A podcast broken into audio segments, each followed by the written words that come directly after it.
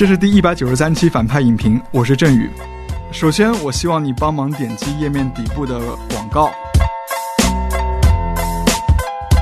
哎，这期呢，我们是连线的聊，那请到的呢是大家非常熟悉的无业游民的主播啊，也是我的好朋友振宇，以及我和振宇共同的好朋友鲁韵子。然后今天请到振宇呢，是因为振宇特别早就期待我们今天聊的这个电影了，而且片中发生的类似事件呢，振宇呢也可以说是亲身经历过多次的，所以今天有机会让他来谈谈他的看法。鲁韵子呢是和我们聊过小丑，好像和这篇所述的主题也有些许的相似啊。这部《悲惨世界》呢，才是去年法国选送奥斯卡国际影片奖的种子电影。影片呢，也是与他在。戛纳同场竞技的《寄生虫：痛苦与荣耀》一起提名了2020年奥斯卡的国际影片奖，而且在刚刚爆出争议的凯撒奖上，虽然闹出新闻的是《燃烧女子的肖像》和《我控诉》，但是真正的最佳影片奖颁给的也是这部《悲惨世界》。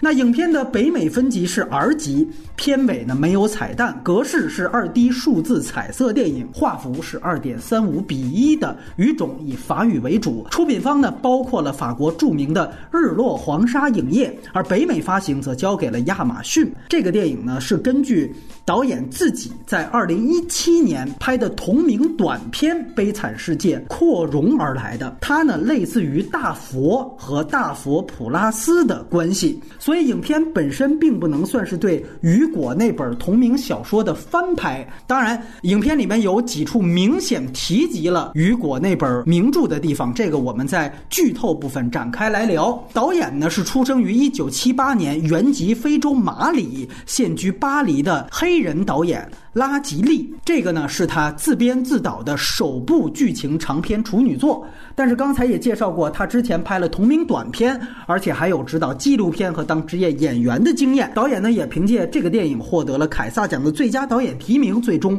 是输给了波兰斯基。其实呢，他和波兰斯基还有一个共同点，就是他们身上都背过多项重罪的指控。他曾经呢因为绑架勒索获罪过，而且他还是真正坐过几年牢的导演。那编剧呢，除了导演本人之外，还有片中那个三人警察小组。里面饰演白人警察的演员亚历克西斯·曼蒂，其实刚才提到的那个初始短片就是他和导演一起来写的剧本啊。而这个长片呢，其实还加了另外一位白人男编剧吉奥达诺·戈德里尼。那主演方面，警察三人组啊，其实全部来自于短片的卡斯。男一号呢叫做达米安·伯纳尔，他呢也参演了上期我们聊过的《我控诉》，哎，就是波兰斯基这个。更早以前还演过。诺兰版的《敦刻尔克》，他还凭借这部电影获得了凯撒奖影帝的提名。而三人组的另外两人，一个是刚才介绍的合写剧本的白人演员曼蒂，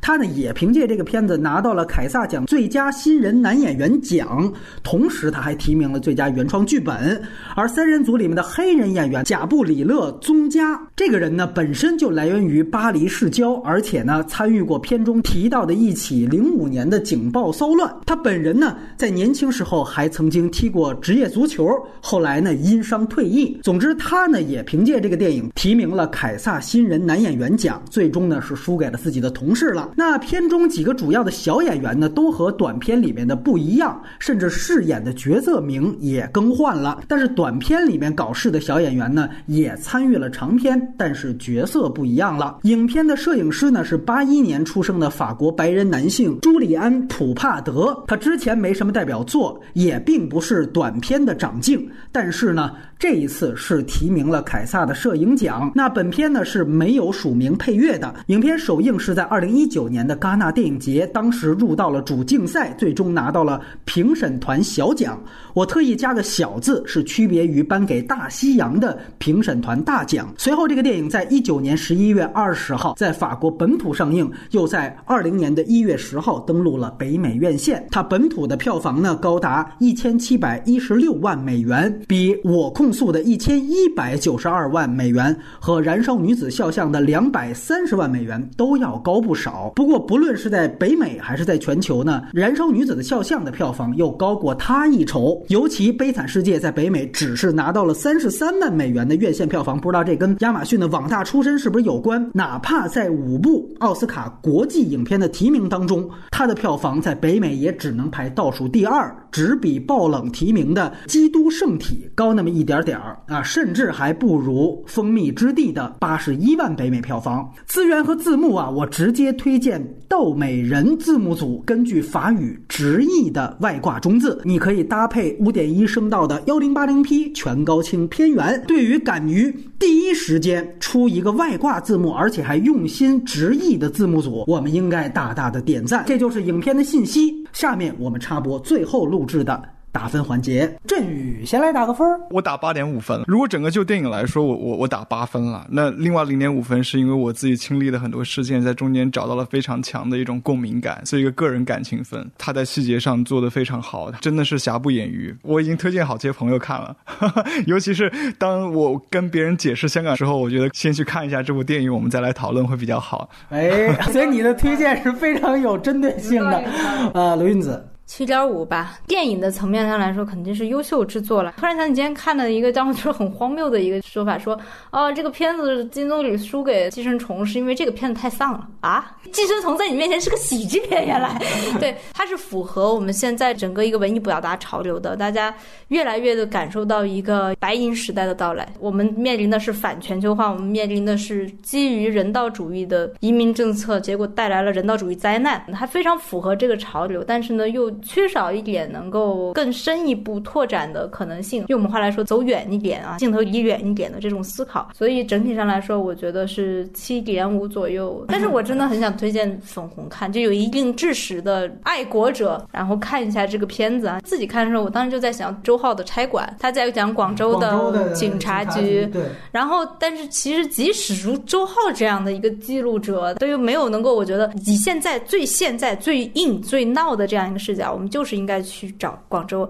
黑人聚集区的派出所去拍这个片子，但是中国没有人敢碰，没有人能，结果导致了我们都在拿别人的故事、别人的心痛当自己的笑话。我不相信看完这个片子的人还有心去把穆斯林看成是不可沟通的生物。至少这个片子更有人性一点，有人性是特别重要的。是在现在，还是雨果那句话嘛？有革命有正义，但是超乎于革命和正义之上的就是人道主义。接下来我们就开始剧透了。那首先呢是关于影片优点部分的讨论，因为它叫。悲惨世界，可能很多人在看片之前都以为它还是雨果的名著翻拍。大家觉得它跟这个小说的关联度到底有多大？振宇，要不然先聊聊。它跟小说他们共享了某一个精神气质的东西。它的名字 Les Miserables，法语的意思是一个悲惨的人嘛，就是 The Miserables，不是一个世界。所以无论看原著的那个小说、音乐剧、电影也好，还是看这个片子里面的人也好，你不会对某一个人产生一个特别强的，就是他是一个。特别十恶不赦的人，或者说哪个人就特别善良的，没有这么一种很传统的正邪对立的这种感觉。反而，如果你从每一个人的角度去看这个故事，你都会觉得都是可以去被理解的。但是最后这是一个无解的局，尤其最后一幕的时候，小孩拿着燃烧瓶和警察内部体制内健康力量对峙的那个时候，那是一个非常撕心裂肺的场景。其实。他们两个都有各自非常非常丰富的一个故事和一个背景，我觉得他背后表达东西有这样的一个很深的层次感和复杂性在这这里面，我觉得他是精神气质上是有很强的关联性的。第二，雨果的原著也好，还是这片子也好，他们都有非常强烈的一个现实主义的关怀。就是我以前读过一年的神学，去读圣经的时候，很多人会把圣经里面的故事就是直接套到现在，其实很多时候不适用的。你要把当时的处境去套到现在的处境上面去理解，你才能够去明白他其实原意想要说说的东西到底是什么。所以我在这点上，我他是跟原著上是有非常强的一个精神气质相通的点的。那么第三一点，我觉得就可能是比较明显的，在片子中间，它有很多部分是直接致敬雨果的那种感觉，包括在发生的那个位置是雨果写《悲惨世界》的那个地方，警察说出来的那句话 "I'm the law" 也是呃 Javi 他在这个原著里面说的一句话，最后引用了雨果的片尾，没有油草，也没有坏人，只有外行的庄稼汉。所以我觉得他在气质上还是非常相通的一个片子。所以。所以叫这个名字也是非常切题的。鲁韵子啊，可能对这个同人这方面文化比较了解。你觉得这个片子当中，比如说我们能不能找到一些《悲惨世界》原著当中角色的变体？特别明显的一个是科赛特，最惹人恨的那个白人警察啊，他直接就说：“他说现在的科赛，他直指这个移民区就在这儿啊，他天天在那儿哭，说妈妈在外面多么的辛劳。他在里面讲了，就说这个地方这个学校为什么叫呃维克托·雨果？就作为作家来说，我很喜欢雨果的小说啊，他会非常天真，但是又善良的去表现那个都市。”麒麟人的生活，他甚至比托斯托耶夫斯基更早的去表达这种对麒麟人生活的这种感知。当导演在大概二十分钟左右吧，嗯，他就已经让三位主角说出这个台词的时候，他已经在表达他跟雨果相同的立场。他的视角，他的感知是放在现代都市的麒麟人，就是这些移民、非法移民上面。这一点上来说，他叫《悲惨世界》是当之无愧的。其实我们作为中国人来讲，我们中国的读者或者说我们中国大众是越来越不爱看在生活中对于麒麟人。对于我们说的下等场所啊，这种贫民窟，然后这种混乱社区这些表达，大家越来越来越不爱看。但是在法国，我们放到法国，放到巴黎，巴黎是有长久的这种关注下层人士的这种文学文艺传统，这让他们诞生了非常多璀璨的这种作品和他们这种尖锐的视角和人文精神 （humanity）。所以从这个角度来说，电影版的《悲惨世界》它不仅是对雨果的精神一个延续，它是对巴黎或者说欧洲人本精神，对于这种低下层阶级。在现在社会的这样一个生存情况和他们的困境的一个投射，我相信导演他自己也是道上混过的人，对，然后又是一个有色人种来说，他应该是有非常深切的个人进行这样表达的必要性的。刚才郑云也提到，只有坏的庄稼人。当导演把这样一句话放在影片最后的话，大家觉得在片中这个坏的庄稼人。导演有所指吗？其实我没有看到哪个角色就一定是一个特别坏的庄稼人。那个庄稼人，我觉得他不一定是一个具体的自然人，他有可能是一种体制，或者是有有一种共业。但你你去用体制这个词，可能就是非常非常的抽象，你也不知道他欲所指的是什么。我其实这个问题，我觉得我自己现在还没有一个很明确的答案，但是我会想到共业，这是很悲剧的。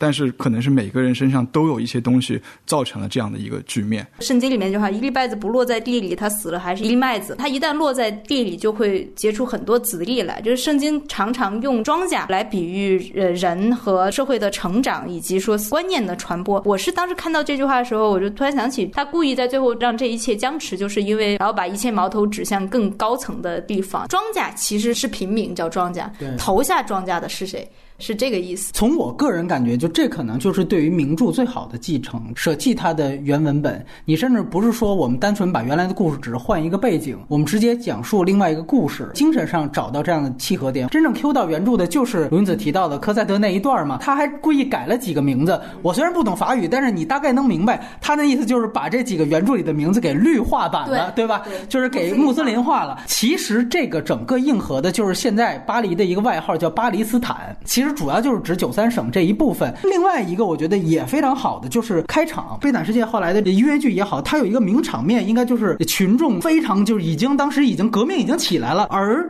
这个片子的开场，它出片名的这个场面，反而还不是革命，而应该是一八年法国队世界杯夺冠游行。这个非常有意思，等于也是聚众活动，也是游行活动，但其实是爱国游行的开场。甚至你如果注意到，在出片名之前，小男孩一块去参加的这个整个人群队伍当中，那个旗帜里面还有摩洛哥的国旗和突尼斯的国旗，这两个国家其实都是原来法属殖民地。想必这应该。就是九三省的移民的主要来源国，大家呢其实都因为法国队的夺冠而聚在一起。序幕本身反拍雨果版《悲惨世界》的开场，我觉得这个定场本身就起到了一个很大的重新诠释的作用。这一幕好像是一个最团结开场，对最巴黎的时刻，这好像是一个。共同体的泡沫，影片在序幕的时候创造了这样一个共同体的泡沫，然后整个电影的过程就会变成因为夺冠而发生的聚众事件，最后演变为因为骚乱而发生了另外一个聚众事件的，而且他都用小伊萨这样一个小孩串起来了。我们注意到，就是第一个镜头，身披法国国旗的这个小伊萨，他去围观夺冠的比赛，跟别人聊姆巴佩啊，聊登贝莱，这都是我们非常熟悉的法国球员的名字。他在那一刻是特别高兴的，他真的觉得自己就是法国人，身披法国国旗，而且还高唱马赛曲。对应这样的小伊萨的表情，这样的行为，你再对应刚才大家都提到的结尾。那就是拿着燃烧瓶对着警察的枪口。那么这个你就会发现，无论宏观的对照，从一次群体性的事件到另外一次群体性的事件，从一个悲惨世界的反拍到真正的悲惨世界精神的契合，小伊萨开始身披法国国旗，到最后与法国警察对峙，所有的反差。也全都有了。可能振宇更熟悉这个结尾，就是去年非常熟悉的一个词“懒超”，好像就是这个词的形容一样。你怎么样由一个共同体意识到最后？懒超意识的出现，导演肯定都是想的非常清楚的。我怎么样开场，怎么样反拍，他把这些放在了他的首尾。我们看这两年法国一八年夺冠也才刚刚不到两年嘛，怎么从夺冠没多久就又爆发了所谓的黄背心事件，也是巴黎为主嘛？这是怎么造成的？两位也就顺着这个话题啊，觉得其他这个电影不错的地方，大家都说这是一个表面上看起来很粗，实际上非常精致和工整的一个片子，这一点我来说是很赞同的。有一个比较明显的一条线索，就是关于小狮子这个事情的矛盾起因，就是小伊萨不知天高地厚啊，偷了老大的宠物小狮子。中间有一句点睛的话，穆斯林跟警察说，狮子在我们的世界里面是智慧的生物啊。他嚎叫的时候的意思是说，安拉望仁慈之人免受我的利爪。警察脸上表情是相当震撼的，这洗脑了。对，一下一下觉得哦，原来有一个很深广的世界在这个小小的烤肉店里面。对，本来以为这个线索可能到他们抓到小伊萨就就为止。了，然后他又用用一个更加明确的意象，这个表达狮子这个事情，让我们清晰的看到狮子在各个阶层里面，他们是有不同的这个看法，以及某种权力的象征。有一个解读，我觉得我非常的赞同，就是他去偷狮子这件事情，就是对权威的一种冒犯。由于狮子又被解读成一种珍宝，他是要去抢夺某种权利，这个权利的象征到最后，甚至要跟你说，你要承认一切都是你自己的错。你不仅是受到了恐吓，受到了殴打，受到了侮辱，你到最后还要把这个侮辱内化。当那个。小伊萨很心碎的，他走在那个垃圾场的时候，观众又不由得会想起那句话：“望仁慈的人免受我的利爪。”那么仁慈的人在哪儿呢？这一条线索非常精巧的，从头到尾可以说贯穿到几乎到最后。还有一个比较工整的表达是。当事情告一段落之后，三个警察回到家，他一定要讲说这三个人其实是有人性的。不论你看着最坏的那一个，他也是一个父亲。还有两个小姑娘呢，在家里面，他在外面对其他小姑娘毛手毛脚，然后暴政去对待人家的时候，你自己家里面有小女孩在家里，他也不是一个毫无人性的人，让你面向不同的看到这三个人其实又代表了三个不同的阶级和场景。无论是自己本身就是在移民家庭，还是一个典型的一个法国低下阶层平民。还是像男主角这样的一个，还能走后门呢，还有点关系。但是，但是呢，在这个时代活得又不够好，工整又呃全面的去体现这三个行动体他们自己的背景以及他们在这个事件中的各自无奈的立场。他又出现了一个小的细节：黑人警察跟这个男主角他们去一个饮品店喝东西，然后男主角喝的是一个什么水果汽水酒，然后这个黑人警察说要一瓶巴黎水。其实巴黎水在法国本地是。便宜的饮料，他那么大的一个大个子的黑人警察在喝那一小瓶水的时候，你一下能感觉到他们之间的那个阶层差异。对差异，他们又在都在喝非常法国味道的东西。我在越往后看，就觉得导演是个特别细腻的人，各个方面他的敏感度都极其的高。然后很多人会把这个片子跟《独立日》相相提并论。独立日还是训练日啊？训练日啊，因为先开始看我觉得有点像哈，一个新警察，然后来到一个混乱的街区，然后一个老老油条带着他走。哎，你看，你就觉得一下感觉出来美国人的思维差异和法国人的思维差异，因为美国人其实在塑造这两个人物的关系的问题，他们背后的世界当然很重要，但最后落实是在两个人的斗争上。在悲惨世界里面，它不是人跟人之间的斗争，它甚至可以说是神跟神之间的斗争，安拉和上帝之间的斗争都可以这样讲。所以它重要，它的关键不在于塑造人物，我认为，包括说你甚至可以说男主角是个面瘫，关键塑造于他背后的种群以及他们的。各自的逻辑，在这个情况下，你导演完成的要比训练日复杂和精巧得多。你如果把整个片子它所有的暴力行为，它所有的。苦恼和痛楚，来当成都是一个个拳头哈。他选了一个小孩儿当成他承受所有这个拳头的这样一个对象，我觉得是个特别大胆的一个选择。因为其实孩子的戏是很不容易把握的，但导演处理的非常好，他让这个孩子的角色非常可信的树立在这个故事里面。他在承受这一切暴击的时候，他用一个孩子的方式在跟他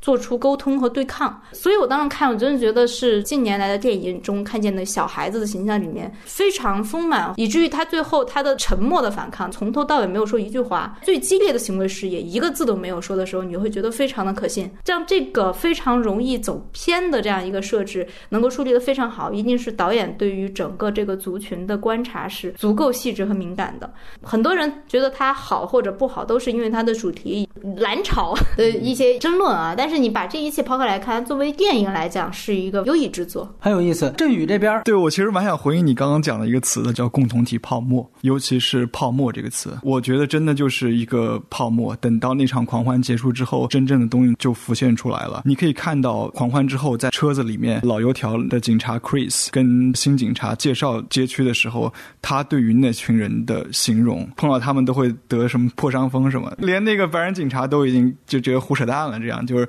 他其实是鄙视的，包括他们之所以之后可以对那个伊萨是如此的残暴，我都会觉得在他们的潜意识里面，这群人不是一个物种的，根本就是不被看见的。呃，那么如果站在这群小孩的视角，他们其实是面对着一个很强的主体性的缺失的。他们的关系其实是一个僵持很久的一种紧张，而且彼此对于彼此的理解是非常少，所以我相信最后酿成如此之大的一个悲剧，肯定是有前面很长的一个铺垫的。他把这个移民街区在一个很小的切片中间表现的淋漓尽致。我相信这个导演他真的是有这样的一个街区的生活的经验，他才能够通过这样的一个小切片事件，把非常多群体的矛盾呈现的对比度非常高，有点像另外一部电影《羞辱》。黎巴嫩。对对对，他们也有很强的种族矛盾，然后他也是通过一个很简单一个小事件，就把这种很强的矛盾表现的很强烈。那么第二一个特点，我非常喜欢它的结尾，当他最后处理聚焦在拿着燃烧弹的那个小孩的身上，整个画面就暗下来，就变得很暗，那个小孩的面部你也看得越来越不清楚，然后片子就结束了。处理手法处理的非常好，在这样的一个模糊中间，其实这个小孩你会想他到底是谁？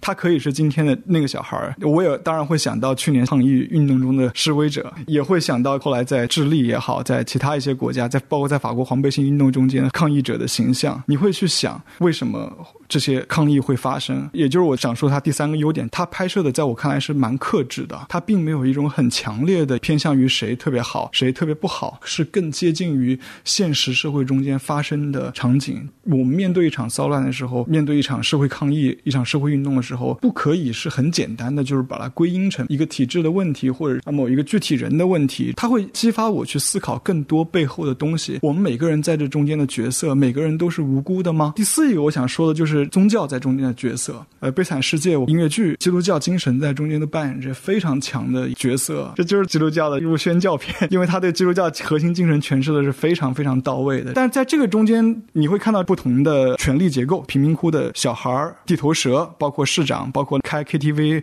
卖毒品的，然后还有穆斯林的一个教会的力量，包括他们开始去教导小孩。很有威严的，在那个烧烤店里面的形象，还有一个就是警察，这四个不同社群，你在这中间看的是非常清楚的。这种宗教感可能反而很多时候是来自于伊斯兰教的东西。你会看到这个片中比较正面和有威严的一个形象，就恰恰是那个 Salah，他一直以来对于强权也好，还是对于弱势群体也好，表现可以说都是非常 decent。跟原著的共通点，他们都有宗教在这里面。原著可能是基督教，但是这个比较多是伊斯兰教。郑宇最后说的这个非常有意思，其实他就是。在讲巴黎斯坦版的悲惨世界嘛？就是他把雨果的原著，你也可以说也给绿化了。对对，波米这么说，我就想起来另外一部电影，叫做《蒙特利尔的耶稣》，八九年那部片子，它的故事跟圣经的故事非常像，但他讲的其实就是道成肉身的耶稣如何被耶稣的教会钉上了十字架。就耶稣如果在今天，他是会被今天的基督教会钉上十字架的。这是一个很强的社会批判片子的，这种翻拍也是更符合《悲惨世界》原意的一种翻拍。整个电影其实，在宏观线上就可以讲成说，共同体泡沫是如何一步步戳破的。刚才振宇也讲到了很多细节。其实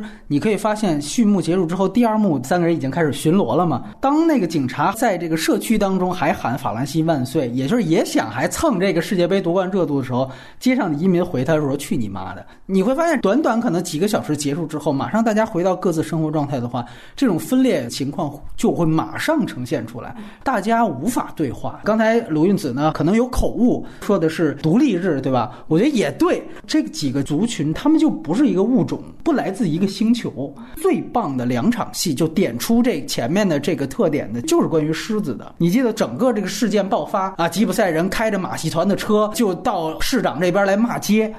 骂了半天，就说你还给我们家强尼，就是这谁是强尼？这事儿聊了半天，骂了半天就没解决，特别白日焰火那种荒诞感。就你瞅啥？这双方要干，你知道我一下穿越回到复联三有一段，你记得吗？就是钢铁侠那一波见着这银护那一波，因为之前不在同一集出现过嘛，双方开始打，就是你还我卡魔拉，把卡魔拉交来，双方干半天，最后钢铁侠喊了一句：“你们先等会儿，谁是卡魔拉？”就。就是这种荒诞感，就是因为两个人之前说白了都在平行宇宙，所以一样的，就他把这样的一个平行宇宙概念放在了同一个巴黎斯坦里面，双方都同样在说法语，说的不是一件事儿，太牛逼了。第二场就是鲁云子说的这个进入餐厅，就主角做一个菜鸟警察，你其实发现他是很想当和事佬的，他不像那老警察，他是没有任何种族歧视这种东西，他就说你看马戏团狮子丢了，你把狮子。你帮忙找回来，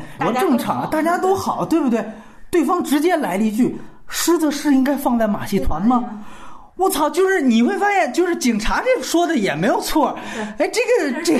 这个萨拉赫说的也也很对。菜鸟警察还在想，就说哦，没关系，我顺着你就说，对对对，呃，狮子很高贵，但是你看这狮子它那么高贵，它要没人喂它也不行啊。对方马上怼回去，狮子还用人喂？最后主角就是拿了一个三明治，在那个餐厅门口站了半天，完全是一个非常懵逼的状态。就是我是谁？我在哪儿？我干嘛？其实这场戏至少。说了三个功能，除了刚才我们提到不是一个物种之外，当然也是要呈现出萨拉赫说这番话的这个人，他其实已经变成一个宗教领袖了。他这个时候说话要不是这点半仙儿状态，我要不用宗教的事去解决世俗的问题的话，他这一派的人是怎么样去指点江山，甚至是看破后面的暴动，他也要铺他这层人设。这是第二个功能，第三个作用，其实我觉得也是最重要的目的，他也在叙述九三省的一个所谓丛林法。法则就是点出刚才鲁云子提到，就是狮子这个动物本身，它在这样一个丛林法则当中，它到底是一个什么位置？当他说“哎，你小狮子没人喂了”，他直接来了一句说：“不要试图给狮子设定人为障碍。”他讲的不说伊斯兰教义，他其实背后有一个。通俗的理解就是弱肉强食的丛林里面，就所有人唯一的共性就是一种原始的天性。我们所代表的意识形态当中，那就是奉狮子为食物链顶端。而且你会发现，这里面出现了其实很多种关于动物的所谓的隐喻。你可以说，刚才说话的这样的人，他是已经皈依了伊斯兰教，他奉狮子为最高等的动物。如果我们再想想，这个市长跟萨拉赫相比来讲，其实市长是相对属于一种世俗化的黑帮，而他穿的这衣服非常重要，他其实穿的就是法国队队服，他后面印着的号码是九十三号，其实象征的就是九三省，印的这个名字应该就是。是市长，就我就是九三省的扛把子，对吧？你看他穿的这个队服上面的这个队标，其实是法国队，也是整个法国的这个动物的象征，是高卢雄鸡。所以你可以把市长这一派对应为鸡。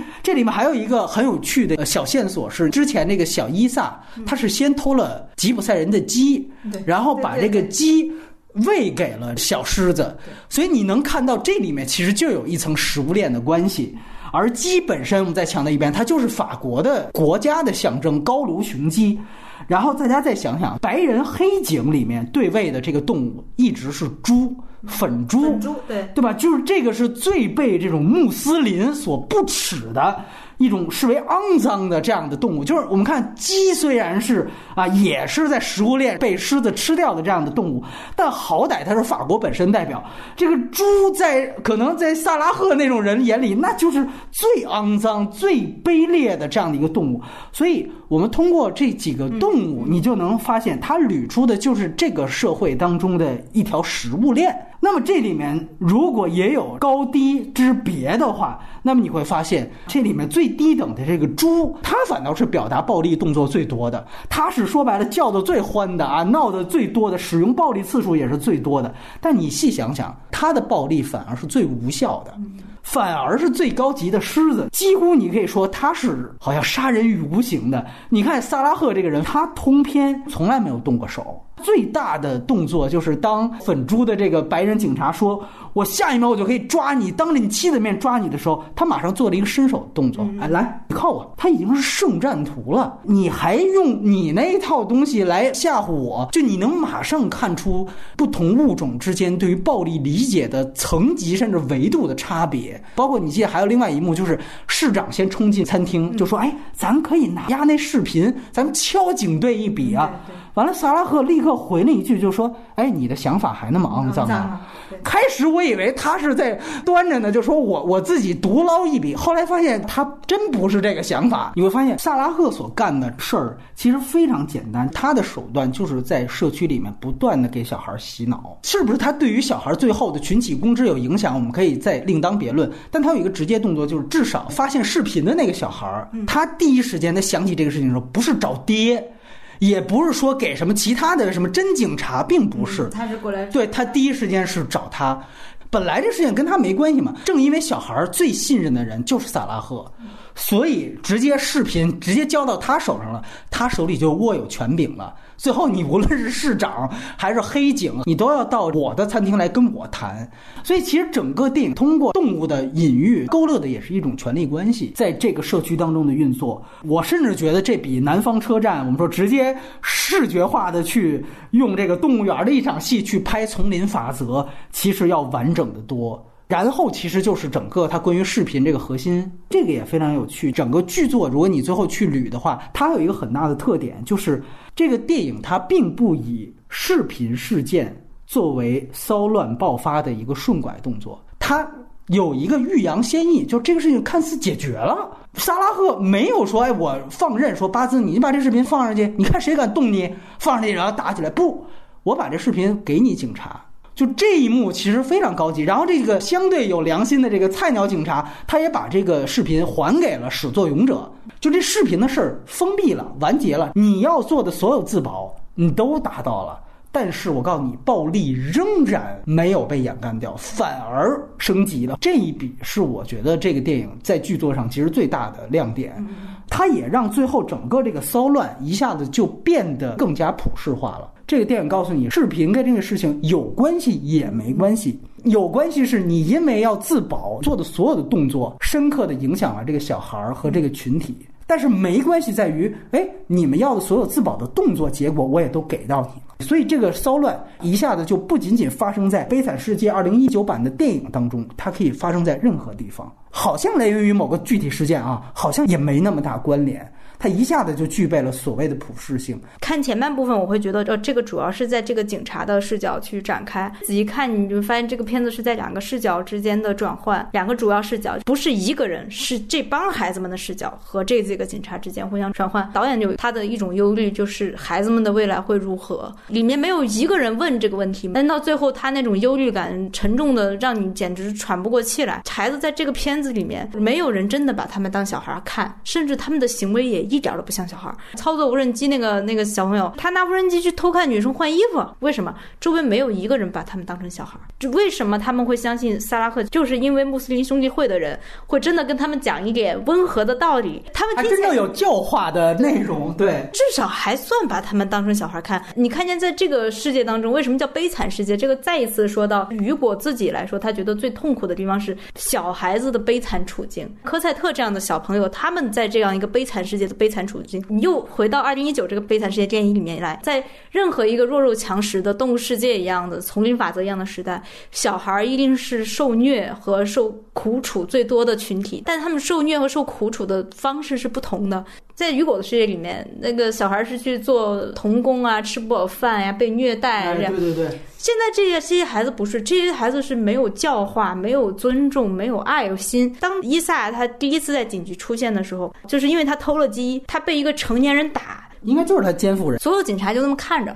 没有一个人想着要去拦他一下。但是说他也犯错了，他也偷东西了。这个时候，只有主角警察眼中是有恻隐之心，但是他也没动一下，没有一个人去帮一下这个小孩子。他如果又说继承雨果一连也是，他就从这个。童颜的视角去看这个世界的孩子们遭受的苦难，以及他们的未来是如何的不可预测。就是这个回到我们现在对为什么说它可能发生在这个世界上每一个我们所知的城市，甚至连这个孩子的视角，我觉得都是共通的。他们面对的世界如此纷乱，他们遇到的科技手段如此的发达，就像片子里面所展现一样，一个贫民窟的孩子都知道怎么操作无人机，但是他们怎么使用 ins？哎，对，但是他们受到的教育，他们受到关爱是如此之少，所以当这种担忧。和这种痛苦是共通的时候，它让这个片子的震撼力也更强了。这就是作者洞察性啊，在这个片子里面的台词真的也并不多。他最大的、最深重的一种担忧。忧虑，他也不是通过台词去说出来的，他是通过自然的引导让你去忧虑的，这也是这个片子一个很好的地方。我刚刚讲到那个视频，并不是说它曝光之后，然后就是引起一个骚乱，就是太简单了，太按常理出牌了。但我想补充一点，就是我再想多一点，就是说这个视频是怎么去拍下来的？嗯，所以我觉得无人机的它那个视角其实挺有趣的。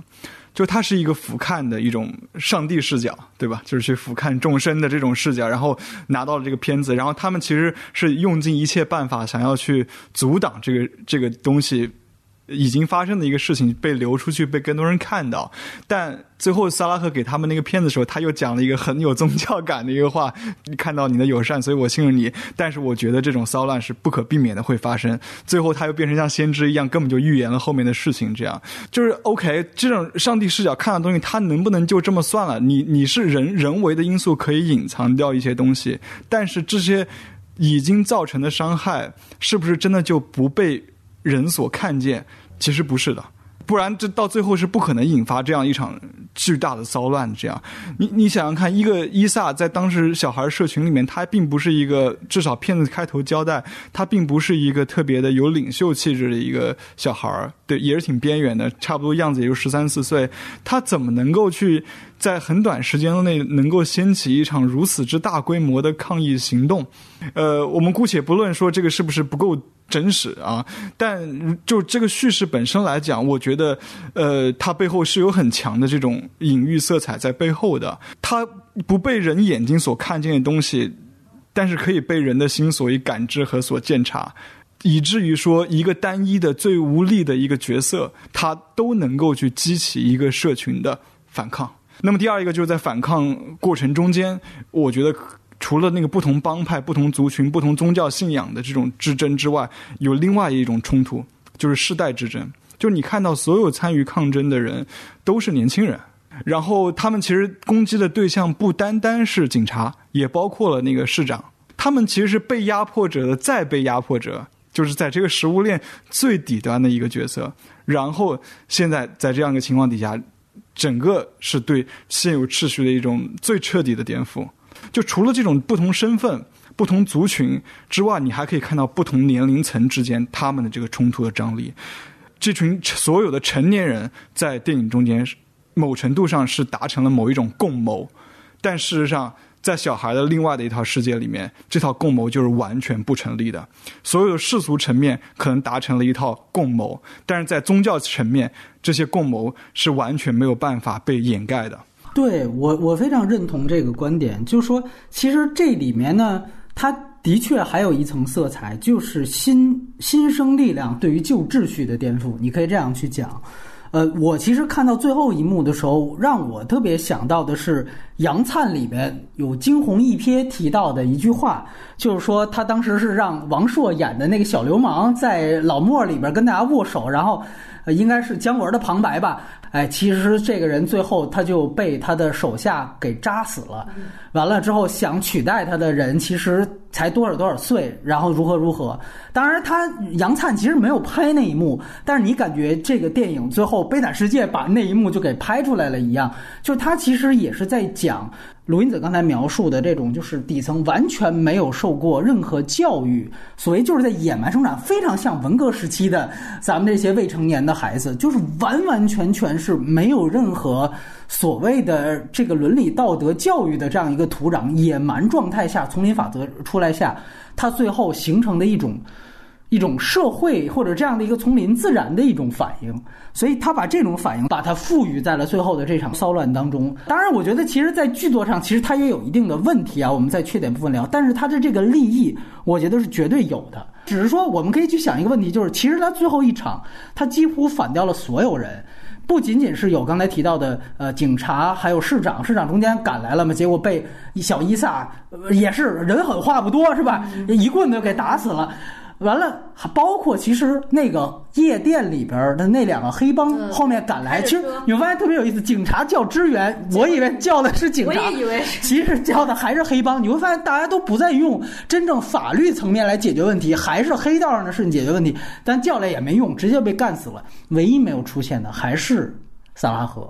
所以这一幕我觉得放到缺点部分，我们去讨论一下，它到底是一个缺点，还是说它有的一个留白啊？其实还有一个我觉得想谈到的优点，其实就是整个这个电影在环境上花了三十分钟，它才讲狮子丢了这件事情。第二十九分钟，我记得没错的话，才有了这样的一个说骂街，然后双方对峙。这个我觉得非常有趣，它只在前三分钟专心的去铺人物环境。是的，如果大家看过短。片的话，你会发现短片拍的其实非常糟糕，不是平庸都是糟糕。但是长片真的是升了不止一个级别，就在于这一点。大家可以看一个细节啊，就是讲这警察三人组进到街区当中，有一个反差是这个老鸟警察，尤其这个白人，就相对来说。呃，这个这个干的脏事儿最多的这个黑警，他在介绍这些人的时候，你看这个，我在叙利亚天天砍头，那个多坏，各种开种族主义炮、地图炮、地狱炮。但是菜鸟说看看那人一眼，他说：“哎。”你别盯着他看啊！哎，我操，你这你不找死吗？你会发现，就是他对于这些人的态度，他也不是说自己真的就是狮子，就他其实这一幕非常重要。但是你再看，马上下一幕，他碰到一个说唱的人，对对对，是可能被他抓过，然后刚放出来，对吧？直接就是指着他脸，指他脸，完了那个人就。蹲下来，对吧？做那个动作，蹲下来，趴在车窗上，说：“你给我们说一段吧。”哎，那边马上就开始说。他有一个细节特别好，就是最后那他放那个人走了，然后那个人他有一个远去的背影，长焦镜头给到那边，那个人的西服就在他那个炎天热舞说了一段之后，西服后面已经完全湿了。就这个导演，其实这种细节抓特别准，他不会给你说刻画他怎么不容易。就是西服后面完全湿了，这一幕就足够了，就碾压太多国内这种算计的电影。就是他几个信息量，你去想吧。第一就是他穿一个西服，他希望改邪归正，但是警察说的是什么？警察说你信吗？半年之后我再抓押一次。就是他对于这样的人是绝对不信任的。可是你想想，他对于那种在叙利亚天天砍头的人。他是那种，哎，你怎么能伸出头？就恃强凌弱，你知道吗？就那种嘴脸太强烈了。就这么几个细节抓的太准了。我们之前提到背景，就这个导演本身是他自己犯过罪，就是因为他就是拍警察暴力的视频，好像有这样的一档子事儿。也就是说，可能他自己代入感，可能就是里边这小孩巴兹。对，对于这种嘴脸，包括对于他周围生活的一切，都太熟悉了。他可能就是原来我们说拍《街区男孩》的那个导演，为什么二十一岁当时是创造了一个记录？二十一岁拿到最佳导演奖提名，去年刚刚去世。他为什么能做这样的事情？不是因为他导演天赋多高，而是因为他就生活在这个地方。我他妈就把这些我看的东西拍出来，就已经非常强了。所以我觉得这个东西是特别重要。你包括你看在市场，他们去市场之后。那个市长就说：“哎，你看那儿有一个人老那个摆摊儿老老出去，你给我给我说一下。”我的这仨警察过去，马上，尤其那个最坏那警察，直接就说：“哎，你赶紧给我收敛一点。”就说白了，你是这市长的白手套，你明白吗？就你你不是一个真正的大市长的白手套，巴黎市长，你是这个小的市场的白手套。就你会发现，这个警察。在这样的一个小的街区当中，这个位置真的是猪，你明白吗？就真的是很像城管。我其实当时那个是城管，包括他跟那个市长那段对话，他说：“哎，我我老婆要的那一套好像是个护肤品，感觉好像是我你你给我你别给我假货假的呀，说的是真的。我觉得这段话完全是发生在中国，你说完原样搬在中国完全没问题，就是城管跟一个一个一个进出口贩子的对话。所以还是说这个东西对，刚刚要完好处，然后对方就有提要求了。那个谁谁，你他把我道占了，你帮我那个弄一下呗。哎天呀，这是东北东北故事，你知道吗？范 范伟跟这赵本山演完全没问题，这种感觉。对，导演生活肯定就遭遇过这样的事儿。其实还要说的一个背景也非常有趣，就是刚才提到，就这警察是如何城管化的。如果他的设定是在一八年世界杯之后，那显然是这两年发生的事儿。整个大巴黎已经经历了这十年以来两次大型的恐怖袭击。也就是说，它呈现的这个时间是后暴恐时代的九三省，尤其这里面还提到了，就是不仅是大家所熟知的，对于那个《查理周刊》也好，包括后来的那次大的暴恐，更早以前零五年还有一次骚乱，对吧？也是因为警报所导致的这个呃有色裔人种的骚乱。等于从零五年的骚乱，再加上这几年的两次大型暴恐之后，你会发现整个警察和在九三省的这个权力关系。是这个电影绝对绝对又很独家的，又独属于这个大巴黎，独属于九三省的。那就是说，可能在现在这样的一个场合，警察呀，说白了就是一切以维稳为主。其实整个事件怎么闹起来，就找狮子。就你现在看很滑稽的一件事情，找狮子，就警察真的是出于啊动物保护，绝对不是，对吧？因为找狮子，最后就闹出了一个大型骚乱。原因就是因为大家就是想维持现存秩序，这个点是非常准确的。我们说它既有普世的一面，它可以发生在世界每个角落，但它又独属于，我再说一遍，经历过两次大型暴恐之后的大巴黎和九三省的，他又有绝对的这个街区属性。嗯，这个我觉得相当不容易。我觉得甚至大家可以对比前几年有一个片子拿了金棕榈，叫《流浪的迪潘》啊流浪迪潘也是法国人自己拍，但是个白人导演欧迪亚嘛，反倒是没有这些细节的。它里边甚至我觉得它那个街区是不是外景取景地都找的是一样，巴黎的公屋啊，对对对对，就贫民窟嘛，火柴盒的楼都是一样的，这种细节、这种时间感、时空感，我可以说完爆迪潘。只能为他遗憾，就是他出在迪潘之后，所以迪潘拿了个金棕榈，感觉呃对，那评委觉得是不是在同类型啊？我们就不能再给这部。你包括开场我看到，你比如他提到。就是进到这个省之后，这个老警察就说：“他说你知道吗？原来这儿咱们根本进不来，因为全都是毒贩。完了说现在毒贩没了，是因为这个老穆的这个穆斯林兄弟会帮咱们扫毒了。然后他那个扫毒的那个大队的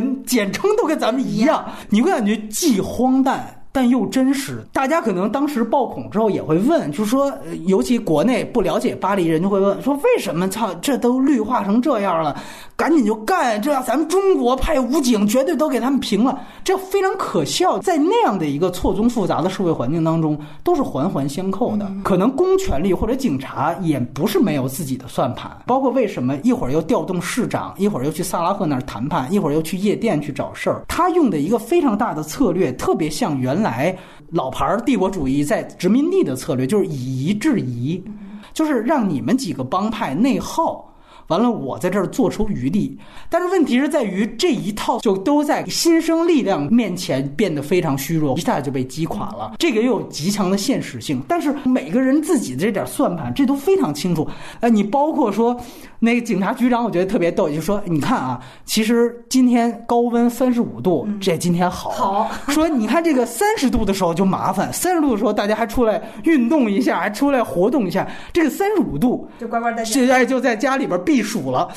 就是我看迪潘，我就得不到这样的信息量。我看很多这种原来法国这种所谓的这种白人知识分子派片子，你都得不到这样的支持量。其实他整个给的也叙事效率极高。比如那三人组前面最大的一场戏是那老警察是看上了那个对对对，他就是纯粹在性犯罪嘛，那性性骚扰，就我我我看上他，哎，咱们要准备摸一摸，然后哼了一个那种黄歌，完了到那之后就借这个搜身的名义。就去摸，它比撞车那个还要露骨。对但是非常牛逼的是，看到公车站的女孩之前，对面路过的那个车就是马戏团的车。嗯包括说之前第一次照这个飞行器的镜头之后，马上他连接的就是那个小孩儿操作飞行器的小孩儿巴兹被他父亲喊下楼，然后去接受这个阿訇吧，其实也不是阿訇，就是宗教领袖的这种训话。你会发现后来就是萨拉赫的手足，包括他们在市场巡逻的时候碰到了那个市长他弟弟，就用什么太阳能烤牛排。就那段你觉得很傻逼啊，很搞笑。但是那随口说就是说，因为他在那儿之所以在那儿折腾，是因为那个火柴盒的楼电梯坏了。然后你会发现最后警察被困，就是因为就是因为电梯坏了。就哪怕你说它可能不是同一座楼，但你至少交代，就整个这片贫民窟的这个基建水准之差，就一下子就写出来。就这个电影大量这样的细节，有的是真实环境的铺陈，有的是对于叙事效率的铺垫，非常精准。它前三十分钟不讲事儿。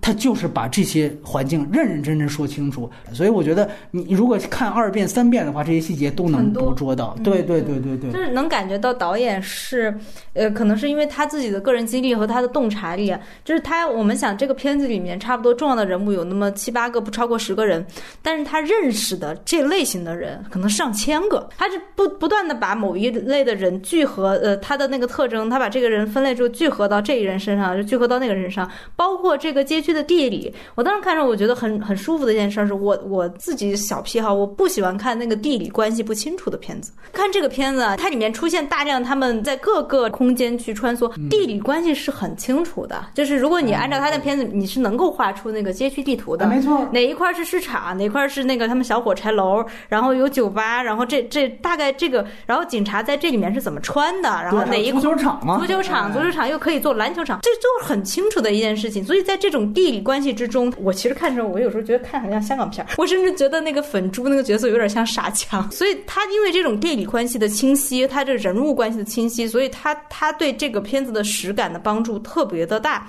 就是让我想起，就是最近油管上很火，有一个真的黑帮老大，他他在那儿评价各个黑帮片儿，这个视频非常火。他就评价乔派西的演技，他说乔派西是我觉得古往今来演黑帮演的最好的，不是说就是说他这个人很有魅力啊，怎么着？他演就是我完全就是我们那个样儿，他一定是见过上百个黑帮，而且他一定是对各种情况出做出了自己的处理。我不相信他台词就这么写的，我也不相信他动作就是这么写的在剧本里，但是他做出了自己。最真实可信的处理，让一切都变为可能。我我觉得就这样的话，也可以放在这位导演身上，就是因为他一定见过成千上百这样的人，他走进过无数次的走进过这样的街区，他才能让一切都特别的可信和清晰。我今天早上看那个短版那个影片嘛，我留意到巴兹的他在短版那个影片里面的电脑桌面。事实上就是导演的一个照片，是他把那个摄影机拿得像一个枪一样的感觉。提到这一幕，我记得非常清楚。包括你会发现，比如他在叙述小孩儿这样的一群人的时候，他有特别强的这种圈子生态感。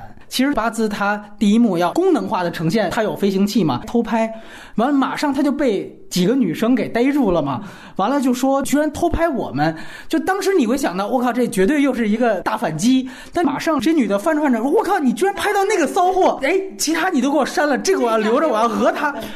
我操！就这个绝对是一个就那种欧地亚的白人的这种对，就中产，然后去想象，绝对拍不出来，太他妈鲜活了。这是没有什么性别政治的，就这点。然后你最牛逼的是最后大姐大就说明天十点你们打篮球，你去给我们拍去。完了你会发现最后他飞行器已经被警察砸了，没有飞行器了，但是他还老老实实的还在十点钟去看大姐大去打篮球。这个细节太鲜活了。鲁迅刚才提到就乔佩西，其实一样的，我们之前不断提。提，无论是马丁还是贾樟柯还是侯孝贤，就他们小时候可能都跟这个导演一样，都是混街区的，都是在一个呃相对底层的或者小镇的街区里面，甚至是混社会的。他们自己可能都是游离于帮派分子或者这个身份之边缘的这样的一群人。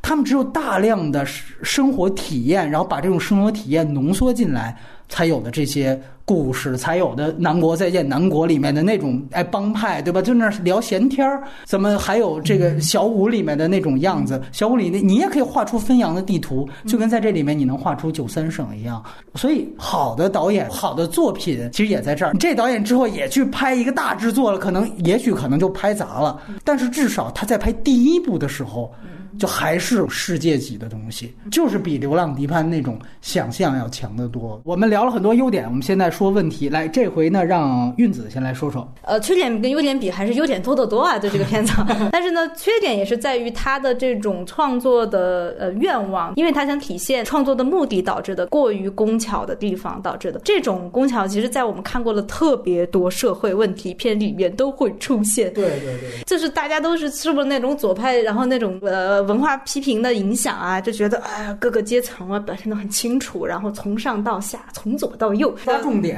对对对对，然后这个面相要全被打的这个点，人性啊，这个人文主义，你从这个导演的里面也一样能出现出来。我比如说他想面面俱到，所以这个三人组一定要是那样的一个配置。你大部分社会问题片也是在最后矛盾爆发的时候，你会发现为了工整而造成的降气，在那个时候会最严重。你会发现这个故事里面所有出现的人，大家都在最后那一场这个最重头的戏里面一定要出现。巴兹这个小朋友，最后男主角就是贴着他家的门在做最后的这样一个困兽犹斗，偏偏就在他家，都是在这个楼上楼下，所有最后的这个大战的场景都在进行，这个最后人性的考验就在巴兹这个小朋友的眼睛中间去进行，他的眼睛其实就是就是上帝之眼嘛。对对对，因为这就特别明显的一个导演一定要由他来目击，但是说白了，这个街区那么大。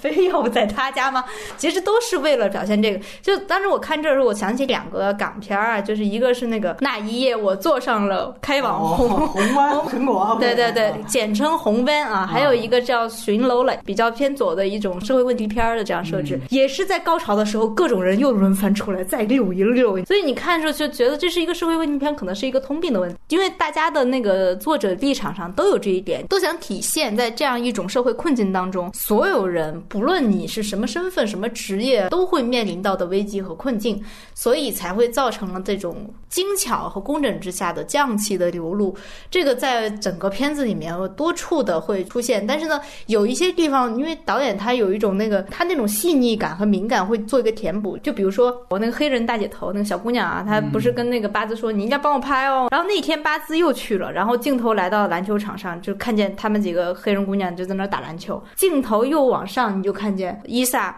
和他的小伙伴们，然后冷峻的也往下看着。那会一想，哎，伊萨为啥要去看篮打篮球？没道理啊！但是那个镜头你又觉得是好看的啊，三个不同的视角，三种不同完全不同的他。没事干就在那儿嘛，所以他天天就在外边待着，对吧？但其实你知道他的意思是，其伊萨依然在这里生活，他的生活依然面对这群人，对对对但是他的眼神，他这个人已经完全不同了。哎对对对对他站的那个位置，他的头上的光，他已经在这个片子里的地位，他的那个、嗯那个一下就上升了很多。导演是想表现这个，他要有用这一套工整漂亮的镜头视角的转换，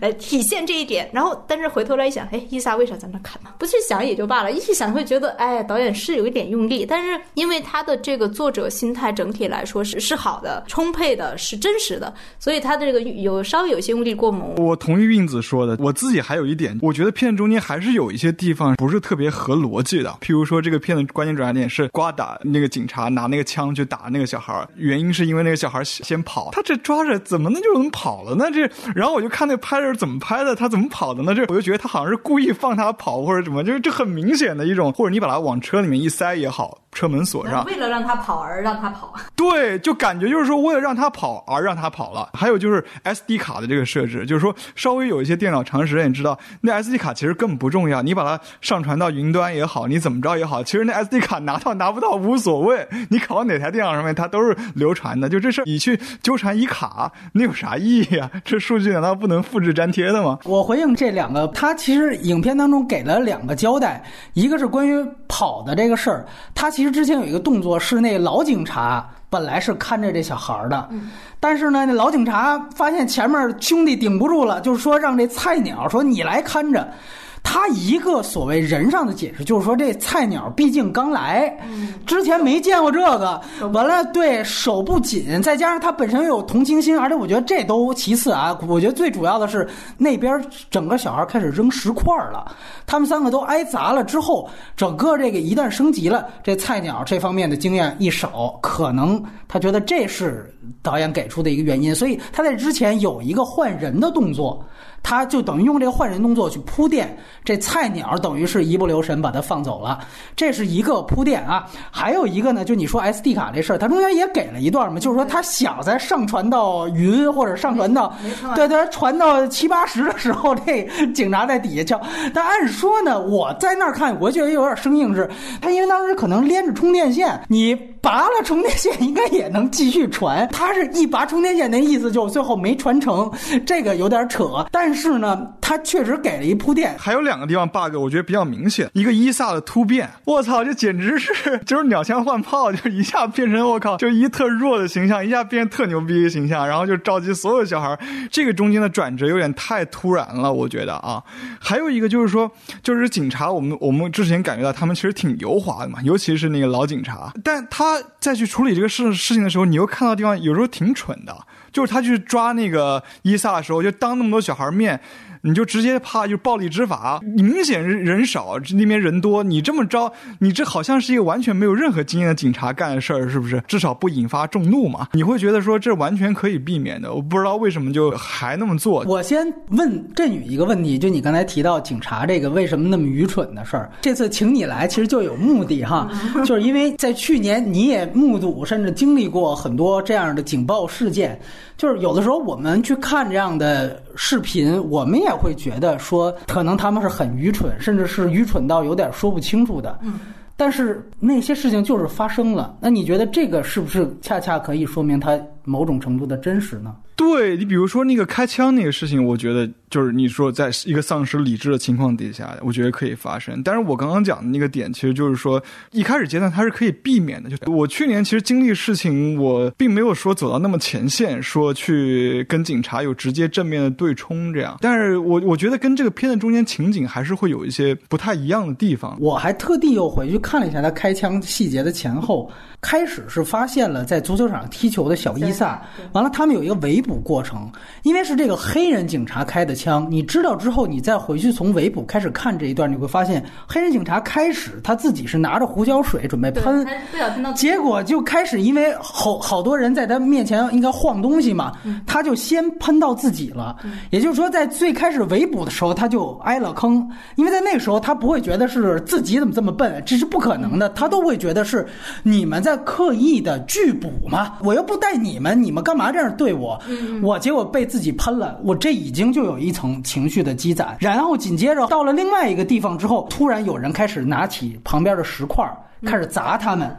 也就是说，开始黑人警察先被自己的胡椒水喷，后来又三人又开始全都被石块砸中。在这个时候，伊萨逃脱。这黑人故意开枪，我觉得就是说，他基本上算是交代了对峙当中这个警察情绪积攒的一个过程。而且在后面的他们两个人去喝东西的时候，就是一个很直白的，就直接让这个男主角直接跟他说：“不可能，不可能是意外，绝对都是有意开的。你为什么会这样做？”然后黑人警察给了一个很符合这个片子主题的回答：“就我我也知道我对不起这孩子，但我的弦断了，我也不想这样。说白了，你可以把这一段看成他在用某种方式把这个洞给堵上。再说到郑宇刚才说的，就说为什么警察会这么愚蠢啊？就我看的时候，我没有觉得这里面的警察特别愚蠢，但是。我觉得他大概是世界上一般国家警察的愚蠢程度，像像去年在西湾河啊，警察当面在街上对行人道开枪，对对对，当时也是引起了轩然大波嘛。然后就大家都在讨论，就是你在那个情况下，你有很多种方式去处理，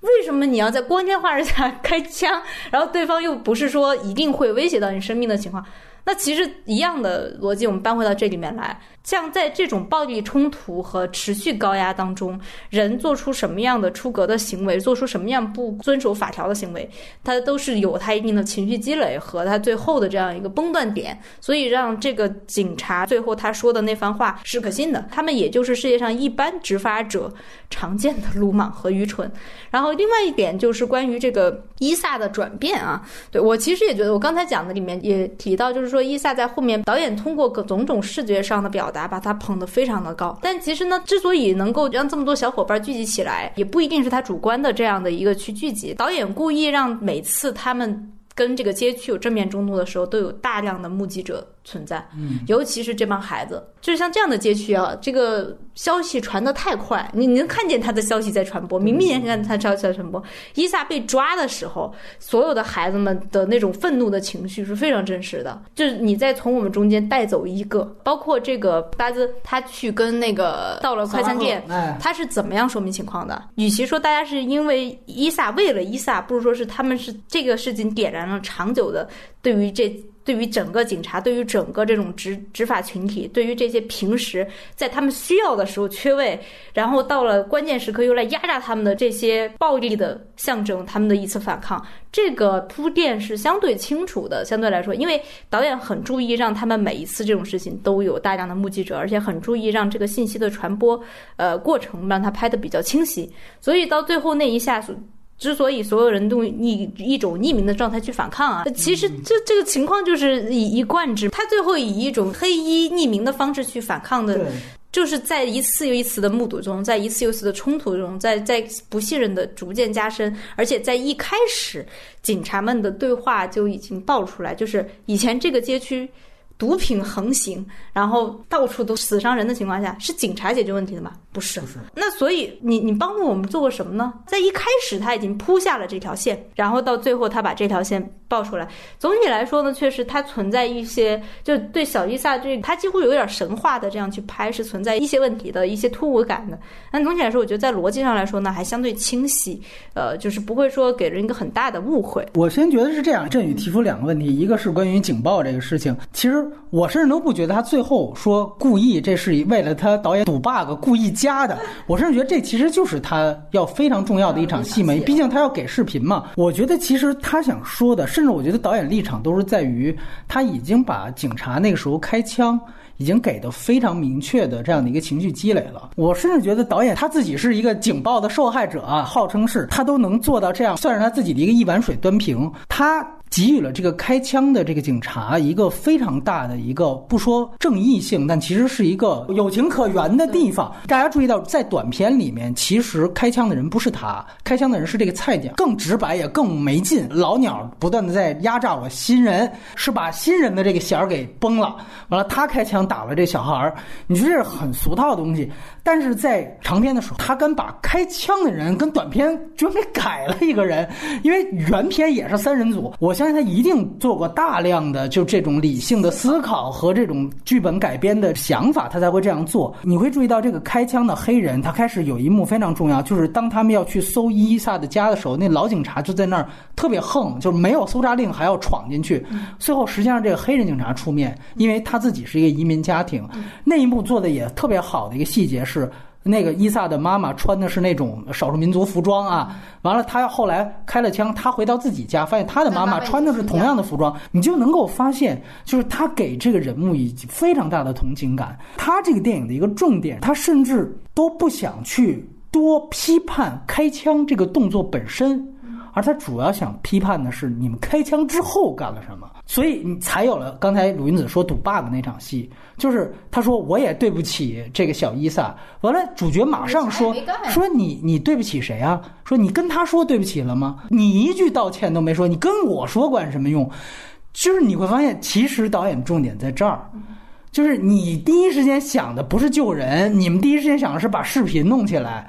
你也从来没有说过道歉，反而是你居然带着这个小伊萨还狮子去的时候，你居然就让那个吉普赛人去随意去报复他一下。树大招风里面有一幕嘛，就说你给他出出气，就这是一种常见的公权力的持有者，你就随便让他打一打什么的，不把人当人。真正开枪之后。这个才是真正的重点，我觉得也非常有趣。你包括我们回到刚才大家提到这个真实事件，就是去年发生这个事情也一样。你发现后来公权力的回应，这个我觉得就特别真实，也特别普遍。警察绝不道歉，没有可能。就是当时这个视频，你再说有情有可原的地方，但你后面你应该做表示不表示。嗯，我记得当时最大的一个回应就是你为什么那么近距离开枪？警察回应是。我没打他头，我就已经很克制了。最搞笑的是那个七二一那个事情，元朗的那个地铁站的那个事情发生之后，政务司司长这张建宗还道歉了，就是说警方确实做的有这个没有达到市民预期的地方。结果那个警察原左级协会，我直接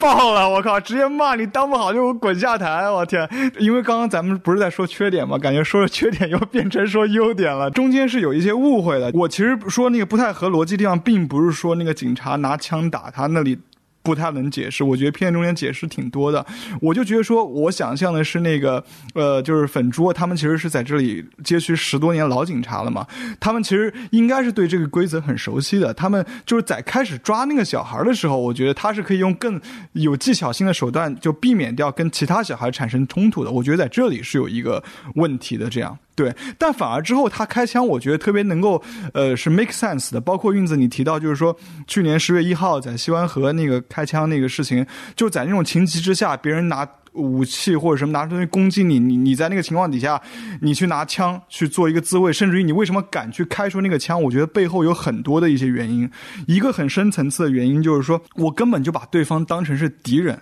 嘎杂，对吧？蟑螂、暴徒，我是伸张正义。你给我打你，我打的不是人，我打的是嘎杂，有问题吗？没问题，对吧？第二一部分就是说，我觉得涉及到，就是说他开枪代价极小，只要不被拍下来，不会拍到网上，这事儿就没了，没有任何追究的机制。整个内部的警察追责、警察滥滥权是谁来追究呢？警察自己来追究，你申诉无门啊！我开枪打你，只要不被人看见，就是没结果，所以我可以肆无忌惮开枪。我说这是摔摔跤摔的，那就是摔跤摔的。这就是事实，就是我们也看到这背后，就是说也涉及到片的最后一个问题，就是说为什么他最后走向那样的一种暴力抗争之路？就包括我想到另外一部法国的电影，也是就开战，对吧？就是我穷尽了所有的体制内救济手段，我最后还是如此的无力，所有的体制、法律给你设计好的救济，全他妈的都是泡沫，全他妈的都是胡扯淡的。按照这个流程走，啥也得不到，消耗时间、消耗精力，那到那个时候怎么样？就那就是。暴力抗争是最直接的。我印象特别深那个事情，在在一四年雨伞运动，我操，那时候大家对暴力是多反感啊！你稍微有一点暴力，人家说你是鬼啊！你是要用暴力污染这套运动，你给对方对手以口实啊，把这个运动污名化。到了现在这场运动，大家说这些这个用暴力的人是手足，是前线的八打四打，就 brother sister 啊，兄弟姊妹。这个态度的转变，社会情绪的转变太有趣了，太有意思了。这才五年时间，怎么就变成这样了？我。觉得跟这片子特别让我想起的一个事件，就是一六年的那个旺角骚乱，有个名字叫做鱼蛋革命，特别像，也是一个特别小的事件。就年初一的时候，因为很多店铺关门嘛，所以街上会有很多那些无牌的小贩推一个车子，里面卖一些鱼蛋，卖一些小吃啊。但是这些车车子它是没有牌照的，政府就有一个部门叫食环署，他们就会来去驱赶这些小贩。但这种小贩其实挺有意思的，就是有的以前他有发过牌，后来又停发了，因为觉得不卫生或者有噪音诸如此类，影响交通，影响市。容就最近几年，其实就有一种情绪是怀旧的情绪，这个小贩也是其中的一例。这样，那再加上小贩，其实基本上很多都是社会弱势群体啊，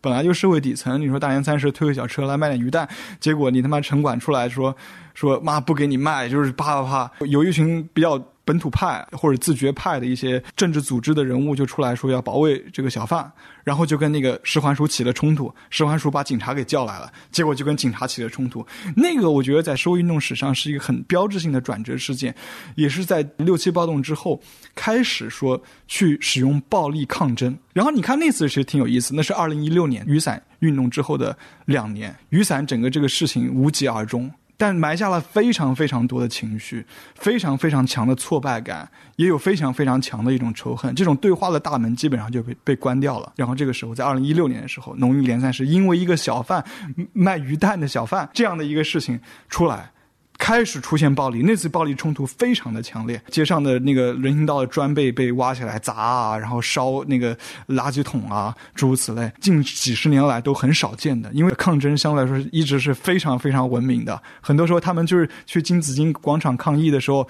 都不会往那个金紫荆上喷黑漆，就是蒙一块黑布，充分考虑到了执法者后续的这个执法方便。为什么你看到这个社会一步一步走向对于这个暴力是理解、拥抱，呃，甚至有直接人。参与，你看，从那个白皮书出来，八三一决定，到那个后来政改方案被否决，到之后铜锣湾书店事件，到临时搞一个这个西九故宫，到 DQ 把立法会的民选议员全部 disqualified，说你宣誓的时候不符合资格，就是通过这样一种很强力的手段，包括推一地两检诸如此类，可以说是节节胜利。所以我觉得，就是他们最后能够有这样的一个信心，在六月九号一百万人上街之后，政府网上出了一个声明说，六月十二号咱们这是照上立法会。就有这么强底气，我也觉得跟过去五年这个强硬路线的节节胜利是非常有关系的。我觉得就特别像片子里面那个警察把那个伊萨打了，就被狮子吓了之后，还让他说摔跤了这样，然后伊萨哭着说：“我我错了，我就是摔跤摔的。”这样，其实那种社会情绪是特别像的。最后你就看到那个着火点啪点燃了，六月十二号啪是一直没有停过的。这个释放出来，你想象哪有任何一场社会运动是持续的时间有这么的长？而且对于非暴力的诉求是如此之强的这个社群里面，能够对于变得对于暴力的程度是如此之高，这也是一步一步的。以这种强硬的路线而导致的，这个是让我在看的时候，我是非常强烈能感觉到。我我觉得这说的都非常准确啊，而且这已经联系到现实。为什么刚才振宇谈到开枪本身已经解释的足够多了，但是围捕的过程当中，你们两个作为老鸟，为什么还如此的这个笨拙，或者说还出现这样意外？我觉得还有一点非常重要，就是说刚才。呃，卢云子提到，就这个新势力崛起的这个苗头，几个老鸟或者整个警察都没有察觉出来。可能原来他们逮捕的时候，旁边人可能就袖手旁观，对吧？这也是很多精英在拍底层的时候一种写照嘛，对吧？那我就抓就抓了。可能原来十年九年都是这样的，但是突然有一天他这次再抓的时候，发现其他人都不干了，他们可能也有懵逼。但是我觉得振宇说的这一点很。重要就是整个电影的视角到底在谁？你会发现这个电影啊，本身它其实是一个我们说是一个开放式视角，有巴兹啊单独在房间里怎么样的，包括他心理活动，有伊萨怎么样心理活动。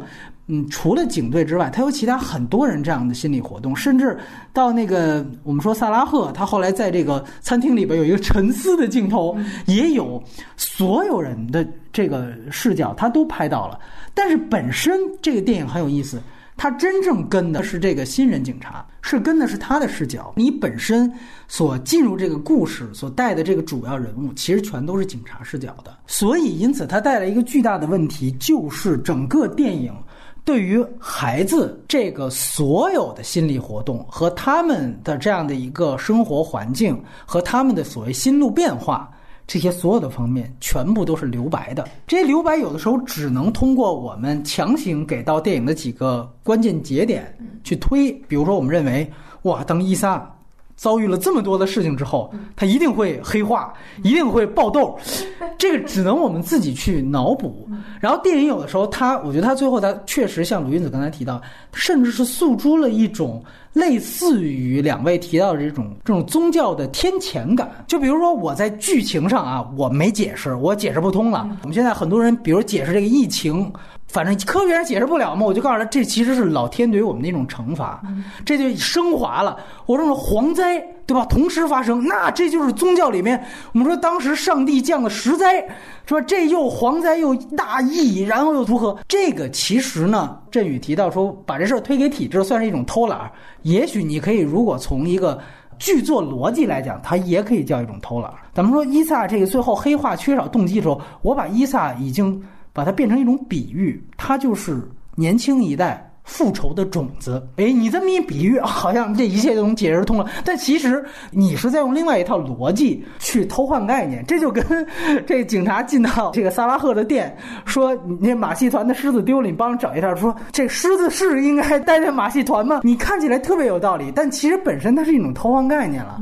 我觉得电影本身也在用这样一个自反的方式，最后解释这样一场戏。其实，如果站在小孩的视角，这就是一个小丑的故事。你想，伊萨开始就是一个那么拥抱共同体，上街去跟法国队的夺冠去欢呼，这小孩是一说白是一自干五，你明白吗？最后怎么变成的这个样子？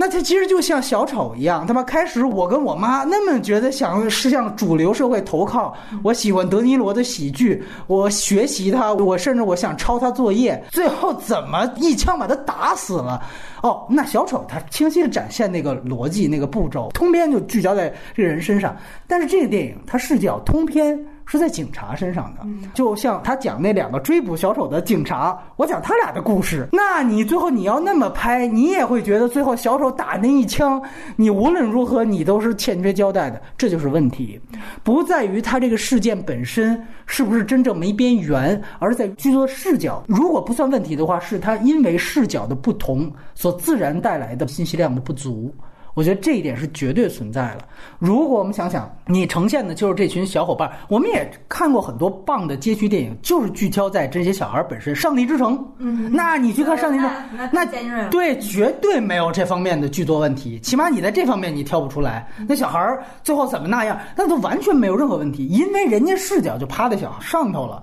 可是，如果大家想想，这片子其实我觉得难就难在这儿，就是我们在这之前可以举出大量其他片的例子，拍小孩视角的有《上帝之城》，强情节的有《训练日》，难民的有这个《流浪的迪潘》，还有街区电影，还有《为所应为》，这都有。甚至你也可以说《月光男孩》，对对对，这都有了。所以这些片子全都存在了。所以导演如果比如说人家说我不要警察视角了，我就拍这小孩儿，大家就会说啊，这就是抄《上帝之城》嘛，这是人家早都拍过了，你又搬到你们巴黎又拍了一遍，有啥意思？大家就会这样说。所以呢，他最后其实这个电影说优点或者特点，也是它的缺点，就在于它最后可能更像一个四不像，一个综合体。他以一个警察作为主视角，展示了尽可能丰富的当下的九三省，但也因为这个主视角是警察，他区别于了《上帝之城》，区别于了《为所应为》，甚至区别于小丑。但与此同时，它带来的问题就刚才大家说的，如果他像《上帝之城》一样交交代这些孩子，一定他可能会就就有时间去说。第一次，比如说警察逮捕的时候，大家旁边看着；到第二次的时候，我们反抗了，警察一下懵逼了。振宇说：“这个 bug 就能堵上了，对吧？或者说我一下呈现出伊萨最后怎么最后那你说是美国往事了吗？那哎，就是也是这样讲。这只要给他时间，导演肯定能拍出来。而且我们知道，导演据他之前自己亲身经历这个前科而言，他自己可能就是这样的小孩儿，他可能拍那条线可能会更熟悉。也许就是因为之前大家发现哦，我看的电影已经把那些拍遍了，我换了一个警察的视角。所以从这个角度上来说，这是他。”可以说是固有缺陷，这是他这个主视角带来的一个必然的原因。包括卢云子提到，就是警察之间他要做出区别，他只能去设计。所以你会看到这里面有匠气的东西，这都是一定存在的。所以我觉得在这方面的确是他的一个缺点，这就是他的偏颇的地方所带来的。就是最后那场大战，大家如果还记得，就是说基本上包罗了之前所有的人。但是萨拉赫没有出现，这一块处理其实是你既可以把它阴谋论的想，你也可以觉得他其实就是可能有一些政治顾忌，他没有去处理。你可以说成最后萨拉克没有出现，是因为可能小孩儿最后暴动。是有他们接受常年社区他们这个伊斯兰教洗脑的这样的一个经验所致，而且再加上呢，他最后半仙儿的跟这个菜鸟警察说：“他说我可以把这个给你，但是暴力你是拦不住的。”你又感觉这好像他在暗示什么一样，呃，但是呢，你从另外一方面，因为我觉得导演可能也许他不太说明白，也许就是担心会触怒一部分这种少数族裔。啊，包括他自己可能也是从这里边出来的嘛，所以他可能不是很懂伊斯兰教，他不是真的很懂这个族群和文化，但他见过。就是我明白你意思是他在处理这个人物，包括这个族群的时候是带有暧昧性。对，所以他到最后是缺席的。你就像我们说，如果你最后按照一个剧作逻辑的话，应该最后全都出现。对吧？不是说萨拉赫在小孩后面说给我打，就是萨拉赫也去，然后也被打了。但是他在这里面，这哥们儿他就不出现了。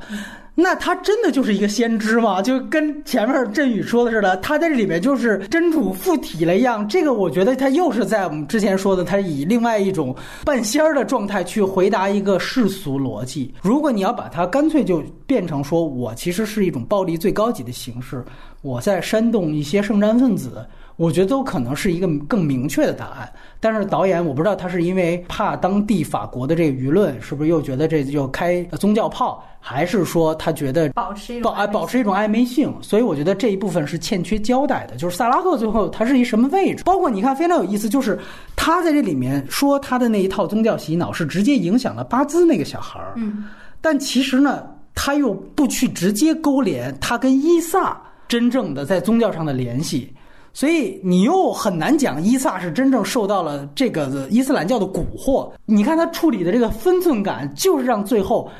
这个萨拉赫这个人就没了。所以我觉得这个其实是他处理上的一个算是小心吧。我觉得这样去说，但其实确实是在完整性上也是要打点折扣的一点啊。你可以说他是一个小心，我觉得也许也是一个有意的一个设计，这样就是包括像那个。巴兹他最后也选择了关门，跟萨拉赫相关的人在这个事件中间全选择了一个靠边站，就不跟这个事有什么瓜葛。我觉得一方面故事交代比较清楚，就在他们在这个利益之争中间或者冲突之争中间，他们并没有说有直接的利益冲突，在世俗层面他们是可以不介入的，他们靠边站就是不管这件事，不趟这个水是 OK 的。这样，那另外一方面，我觉得就是作为一个宗教的角度切入，他可能很多时候本身要选择一个更超然的视角。去点到那里可以了。就萨拉赫最后在那个夕阳底下沉思那个镜头，他之前说那个冲突不可避免，那个先知一样角色就已经是可以了。我觉得就到位了，到此为止。呃，后面东西那都是宗教留给你这种留白的想象的空间。我想可能也就是有意为之，因为他这里面交代过这个萨拉赫这个人物，就他本身啊特别爱尔兰人，就包括警察也说嘛，就说其实他手上有我们有他很多脏事儿，只是他现在皈依伊斯兰教了。其实你听坏警察说那个意思。你也能明白，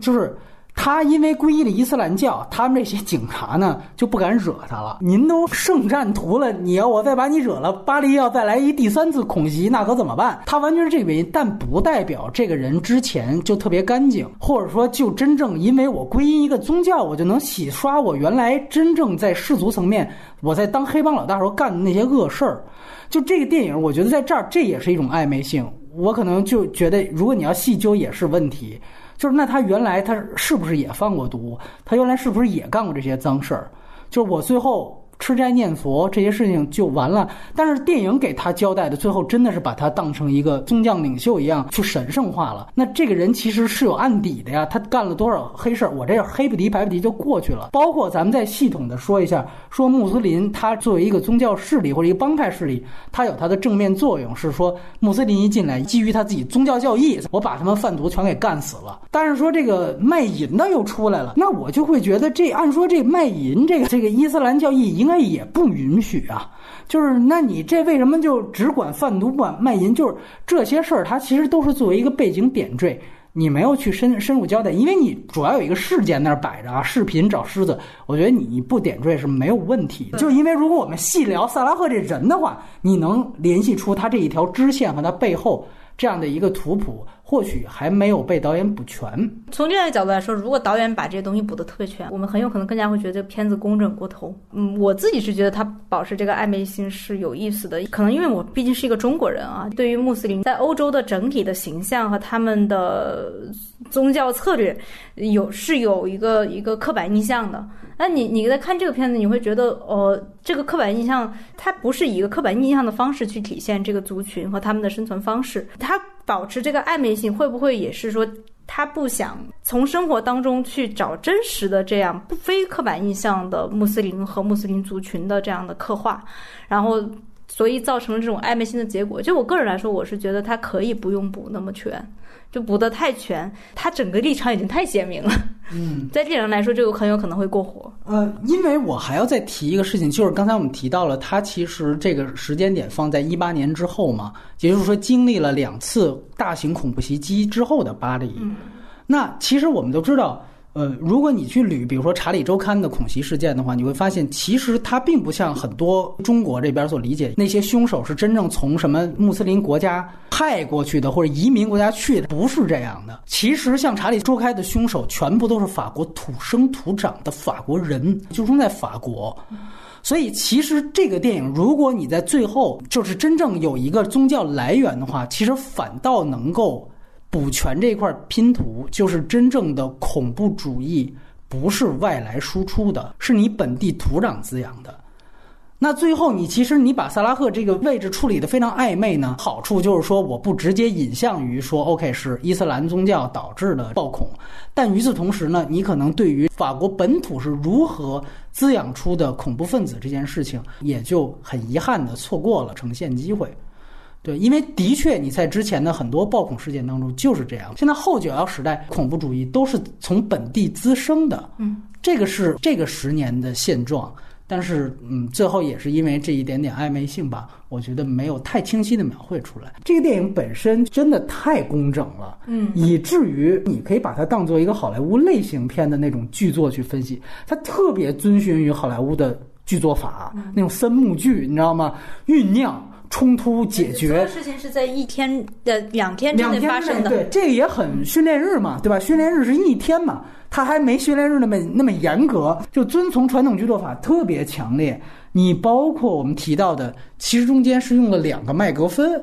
对吧？你第一个是麦格芬是狮子。大家在找狮子，嗯，第二个麦格芬是这个 SD 卡，所以振宇刚才说到，他觉得那个 bug 也许也是存在的，就是为什么大家都会聚焦在这个 SD 卡到底有没有用？本质也因为它强化了这个东西，它必须得让。有一个东西，这就是传统。对，有一个工具，说白了就得让片中所有的人物，就黑色电影也这样的，让所有人物去追这个东西。嗯，那最后定半天就 SD 卡吧，所以就什么上传不上传，一拔线就没就上传不了了。这我也不想了。说白了，我再吐槽一句，这也就是法国贫民窟这没安咱们华为五 G，不然的话这上传速度用不了那么慢。华为你要用华为，就是你无论上不上传，你都能关你二百五十一天啊，这就另外一个更。恐怖的一个一个事件了，就总之开玩笑，就是说他不得不去，就在这个层面，你要一下比他前面我们优点提的那些细节就马上降好多档次。他为什么？就是因为他有麦格芬，很多老套的东西就会出现了。你最后你会发现他怎么追到狮子了？来一无线电说哦，我们在哪个大街发生了那个狮子，就抓着了。就完了，你只能这么去了解第一个麦克风。这么说的时候，我你知道，我一下就想到了老炮儿里面，然后鸵鸟，鸵鸟在街上被，这里面又说在街上发现了一个狮子。当时我听，我也觉得很无奈，我就 跟你一样的感受。对它只是好的地方，它马上就因为我那时候麦克风已经转移了，但其实。也有编剧捉急的地方，就在于这儿，我了结不了第一个麦克风，我只能这么草草的结尾。大家有时候也觉得遗憾，就是这个片子可能少一点真正诗意的东西。他应该在某些地方，我们会期待他拉得再远一点。没错，他有一点处得太近了。对，这个近会导一方面导致他这个粗粝和真实感，他表达的非常充足和强烈；另外一方面导致他缺少一点思考和回味的空间，他缺少那种缺陷之美啊，这个东西缺陷。之美是一个很玄的一个东西，然后我看一下导演是七八年，作为导演来说还还是很年轻。就是可能在之后，他他的那个视角上能够拉得更远。我觉得片子里面最让我觉得稍微有远一点的这种感受的，就是一个是伊萨去跟狮子的对峙，一个就是伊萨一个人回到他的垃圾场，呃，一个大一个全景，很少见的一个全景镜头片。然后他慢慢的一个人哭着走过来，然后到那儿，导演一口气都没有喘，直接开始讲下面的事情。但是多么希望他能够 喘口气儿，你们别这么着急。呃，但没有，对，这这都是他的遗憾的地方。其实就是到后来，为什么大家都跟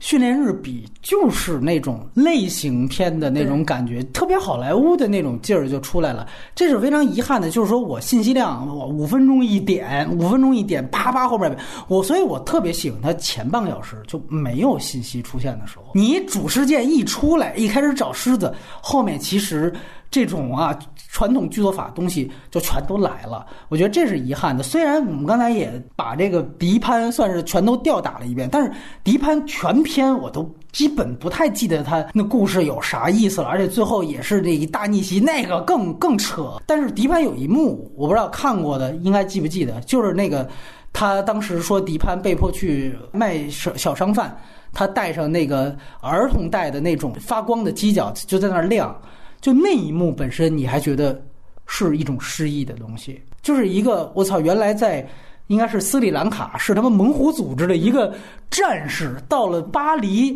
要去卖这种小孩玩意儿，去他妈带上这种哗众取宠的小丑的这种东西，又是好看的，然后在夜空当中在那儿发亮，它就这么一个镜头，哎，你会觉得就够了。就是这是欧迪亚，他再算计他的那点水平就在那儿。这导演呢，就是欧迪亚，你脑补想象的所有的真材实感的东西，他全都有。但是他可能少的也是就这么一个场景。看完你会有种感觉是，还好导演不是一个百分百的巴黎人，但是呢，他又缺少真的百分百的巴黎人和那种东西，就是就包括说《迪帕》里面这样东西，或者说是美丽那动画《疯狂约会美丽城》。对对对，你你那也是一个在关注低下阶层啊，关关注三个穷老太太。它里面一开始就出现了一个特别诗意的东西，就你可以拿它来跟那个狮子来对比，他们在那儿吃青蛙，难道还有比在巴黎？这种这种美食之都，吃自己钓上来的青蛙更凄惨和但是处理的很诗意和幽默，很活泼又可爱，但是它又是凄惨的。对于这种细微的诗意和它是一种雅致的处理方式，在这个片子里面稍微是缺少的。你包括鲁云子最早提到，还是你还是放在优点提到，你就是最后那个八字恰巧就是最后结尾那个就特别好莱坞。你记得就是训练日最后就是伊桑霍克他要被黑帮杀掉的时候，突然黑帮搜身搜出来了之前他救过的那个差点被强暴的那个人。然后那个人恰巧他的黑帮哥哥就是要杀他的这个黑帮，啊，这么巧！对，然后你可以说在剧作上它就是有意义的，它的意义就是告诉你，就是原来伊桑霍克在这一天当中。干了无数脏事儿，他唯一一次善念，最后救了他。你看这多有寓意，对吧？这个预言，这就像这个巴兹。其实他告诉你，如果他就是上帝之眼的话，告诉你最后上帝关上了拯救这些人的大门，对吧？哎，我就把它锁上了。哇，你觉得这个确实都是极有表意的，但是就是这个问题啊，就是 我操，这芸芸众生，您就这么凑巧？导演不管了，我就来吧，我我这一宗教预言，我就给你来这。所以这个就是，所以让大家觉得这个特别训练日也好，特别这个，我觉得他确实是有这样的问题所在。所以我觉得导演一方面呢，他不太完全本地，他一方面汲取了很多好莱坞这种剧作上的优势，让这个电影特别好看。嗯，啊，这这些电影确实挺好看的。但另外一方面也有这个原因。另外还有一个我想说的，就是为什么开始问到两位啊，就是说。如果坏的庄家人有所指的话，你觉得导演是不是在指向谁？我觉得这里面，如果你倒回去推，就整个事件我们去复盘，它是不是其实是一个几乎无解的这样一个事件？但是因为这个电影它主视角放在了警察。大量篇幅也放在了警察，你就会发现最后电影不断的都在强调警察过度执法这个问题。当然，我说如果一个咱们不说左派视角了，一个有任何人道主义或人文关怀的创作者或者人，当一个冲突出现的时候，或者一场社会运动或者社会骚乱出现的时候，可能大家第一个应该去关注或者批判的，当然可能是公权力的持有者。大家如果都。手持武器打起来了，公权力的持有者应该是最被监督的，因为你们的权力最大，你们的暴力的等级也最大。所以我们当然说，这导演哪怕他拍这个《悲惨世界》是一个整个的复杂的东西，但是我更多层面去聚焦警察的警报，看似是没有问题的。但是如果我们反推，这问题可能就有了，就是如果警察没有过度执法，这个事情就不存在吗？它不能说是。漏洞硬伤，它是这个电影的局限。是的，包括其实去年就大家确实，我我觉得很多人说的都很对，但问题在于就是说，只有警报这个事情一个事儿吗？如果警报没有这些开枪的事件，这是这一切事情就不会发生吗？我觉得不可能的。嗯，它还会发生，它会以另外一种方式去发生，那是更好还是更差？不知道。他其实最后反倒，如果这个坏的庄家人指向了公权力，或者像振宇说指向了体制，我确实觉得他就是偷懒儿，他指向了一个具体的一个动作。但说白了，如果没有这个动作，这个街区这么复杂的这些，大家都不是一个物种在说话，这些冲突不可能发生吗？我觉得还是会发生的。所以我觉得这个其实是这个电影的，他把最后主视角放在警察的一个天花板吧。我觉得其实有一个警察视角片子，我更推荐，就是有一年的金熊奖电影叫做《精英部队》，哎，其实就是《上帝之城》的那个主创，他们后来又拍了一个警察视角去在里约热内卢的一个事件，那个跟那个电影我觉得是最贴合也能最能对比的，因为他们都是警察视角。那个电影就不是左派观点了，就甚至是有点右翼色彩的，它就是有点肯定这种，就是警察的暴力，对以暴制暴。但是你会发现，那个电影反倒因为他这样的一个所谓政治不正确的视角，他把很多事情看得更加透彻。就他会告诉你，就是这个街区的暴力是不可能被消除的。这个电影反倒给你了一个所谓的批判点。是在于哦，警报如果可以大量的被取消的话，好像这个街区就不至于此。但其实这个好像又是一种偷换概念，所以我觉得反倒精英部队那个视角，大家可以去对比一下，倒是很好。他那个弧光是反向的，他讲的是一个出身底层的一个黑人，就是凭借自己的能力考到了大学里面，然后他开场是一个满口福科那样的知识分子的那种大学生，他在其他警察面前就是可以在知识层面碾压你。这样的一个人，最后怎么拿起枪，完全信奉于以暴制暴的菜鸟警察警队视角，进入到一个肮脏街区，最后居然被街区统骂掉。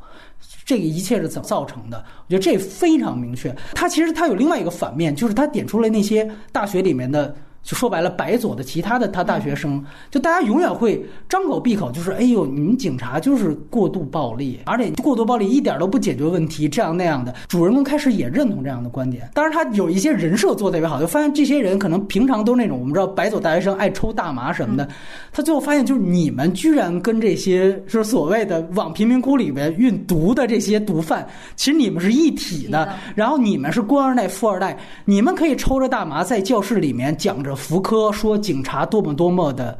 滥权，多么多么的暴力，但你们是这样的一群养尊处优的人。”他认清了他这帮同学的。嘴脸之后，那甚至有一个是他女朋友，他毅然决然的去拥护警察的暴力。那个电影是绝对右翼的，是绝对政治不正确的。但是或许他道出了我们说永远站在左派立场的这些电影的一种不同的视角。甚至他的名字都很优啊，对，精英部队，对对对对对，这我觉得是非常有趣的。所以我总觉得就是上帝之城那团队其实是带起了就那个上个十年的那样的一股。真的，真正的对于这种街区暴力的一种这种诠释的东西，所以说白了，走到这一步《悲惨世界》，我觉得也很不容易。就是能拍的东西，全部被那个团队都拍完了。因为我相信里约，你说你巴黎啊，你再乱，我觉得你也没办法能跟里约那个贫民窟相比。最近看到一新闻是什么？说里约因为那个政府组织不力，最后是黑帮代替政府来封城，所以他们对于这种。街区复杂性的理解和这种复杂性的深刻的剖析程度，可能也更深。所以，大家如果在全球化视角，因为我们觉得现在也很幸运，能看到全世界不同的国家地区的电影，我们可以对比一下看，或许你能找到可能不同的答案。当然，我还是那句话，我并不是在批判这个电影哈，什么很白左什么的。我我非常认同那个基本的价值观，就是当所有人都是在一个暴力事件当中的时候，我们确实第一要务或者说应该最先关注的是公权力持有者他们的暴力行为，这是应该受到监督的，不然的话，它肯定会演变成一个更可怕的法西斯式的。一种程度当下最缺乏啊，对对对，也是当下最缺乏的。只是作为一个延展阅读，大家看一看精英部队，我并不完全认同那个价值观，但是我觉得这个其实是很有趣的。然后呢，外延环节呢，鲁韵子，你个人觉得就这个事件呈现出来这个普遍性，结合上。咱们的情况，你觉得它的相同点跟不同点？我自己是不太愿意把，其实并没有有意去表现，甚至也没有想过要影射，就没想过这档子事儿的电影，跟它很直接跟它联系起来。有一种论调，好像是一种历史必然论啊，就说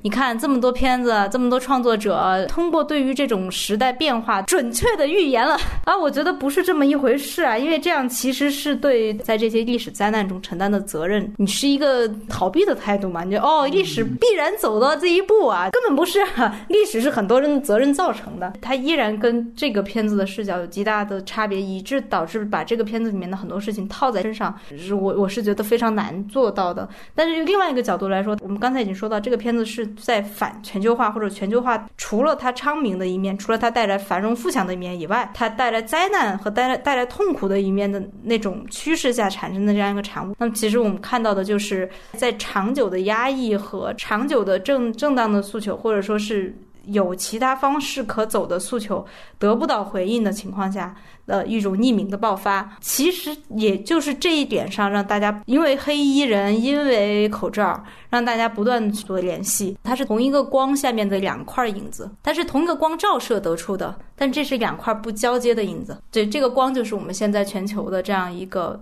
大趋势的情况，我们看到就是一步一步的对于本土意识的这个这个打压进行的又快又猛烈，现在变成一个不可讨论的结果，这是让人觉得特别痛心的。现在在整个中国的语境里面变成一个不可讨论的事情，没有任何讨论的空间，没有任何去可以探讨的概念和事实，甚至没有。在这么久以来，这个事情爆发了大半年，没有几个人去真的跟本地人聊一下，到底是怎么回事？到底七百万人他们在想什么？这种空间的消失，使得我们看这个片子的时候，我我我们都没有立场，我们连讨论的空间都没有。人家还在那儿，这个在艺术上各种用啊，各种手法，各种各种思考啊，哇，怎么往里放 iron，然后还还可以做的很工整，在艺术上做的很工整啊。我们有啥空间呀？我啥也没有啊。对，所以在这个基础上来说，我是我看的时候不会特别联想，粗暴的联系起来可能会是一个坏事。总的来讲，但是我又特别推荐一些爱国者，就因为只有当他们对于这个世界、对于这个世界整体的潮流、对于在巴黎发生的事情产生同理心和产生感触，不要说中国以外了，你对你城市以外、你对你自己以外的事情这么缺乏感知和共情，导致你才可以把别人的灾难当笑话看啊。其实我再问的具体一点哈，就刚才因为我们谈到了这个片子本身的视角。表示放在了执法者。大家觉得，比如说在亲身的经历当中，真正我们最后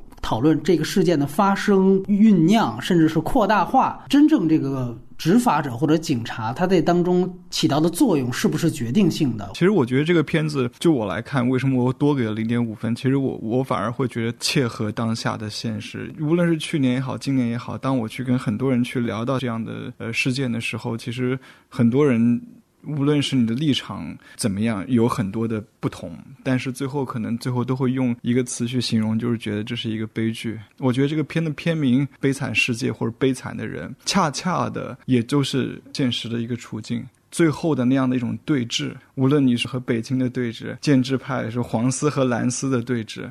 年轻人跟上一个时代的对峙，都是如此的强烈。然后你不知道如何在中间找到一个。对话的点，这个片子我觉得他拍克制的点也是也是在这里，就是他呈现的警察内部是多元的，有那些黑警，也有一些比较温和的一些力量，也有一些比较中间的游离的一种力量，这样都有各个不同的族群同同样混杂在这样的一个社会中间，所以所以我觉得这种复杂性在片子中间是呈现的非常好的，但最后这是一个无解的题，它不能够那么简单的去说这是警报导致的。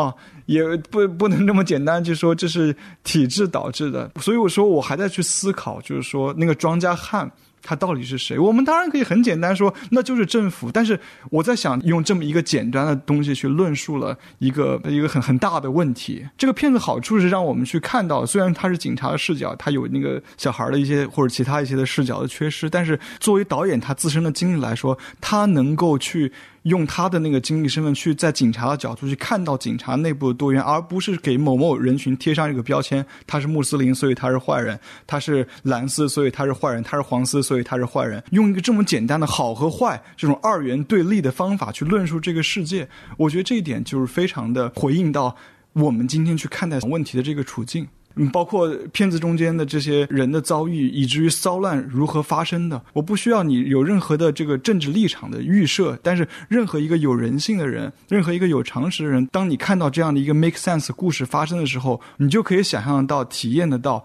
为什么去年会发生那么大的抗议运动。就像武汉的疫情发生之后，反而有的时候我跟别人聊会更能理解，别人就是说哦，原来就是说不想要变成这个样子。所以才会有那么大的抗议，这是一个对话开始的可能性，对吧？当然中间有很多问题，我们把它给简化了，但是它让对话有一种可能的发生。我觉得这个片子很好的就是在这个叙事过程中间，他的克制，他在站在对方的立场上的考量，呈现了这种复杂性，以至于让。对话有一种发生的可能性。当然，警报是一个很严重的问题。我非常同意你说的，当这种冲突发生的时候，当然应该是监督公权力的，尤其是对于媒体这个社会公器来说，它更应该去监督在公权力上面。因为很简单，公权力有。合法伤害权，如果他不受到监督的话，这种合法伤害权是很可能被扩大的。就像我开始讲到一样，警察的做坏事或者是合法伤害之后，它是合法的，没有任何成本的，它是内部的纪律轮自家里面的事儿。我想怎么处罚就怎么处罚。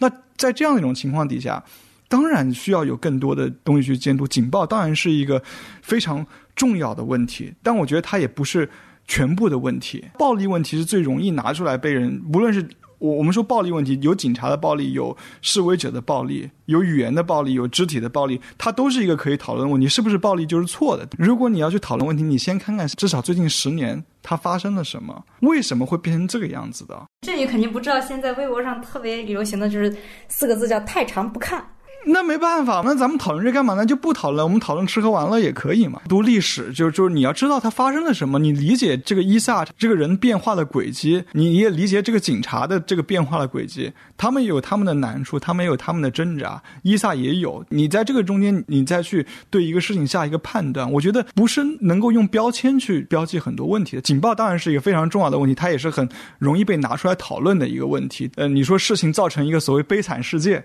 这样一个结果，警报。是唯一的问题吗？我也觉得不是。警报背后还有更深层次的很多问题，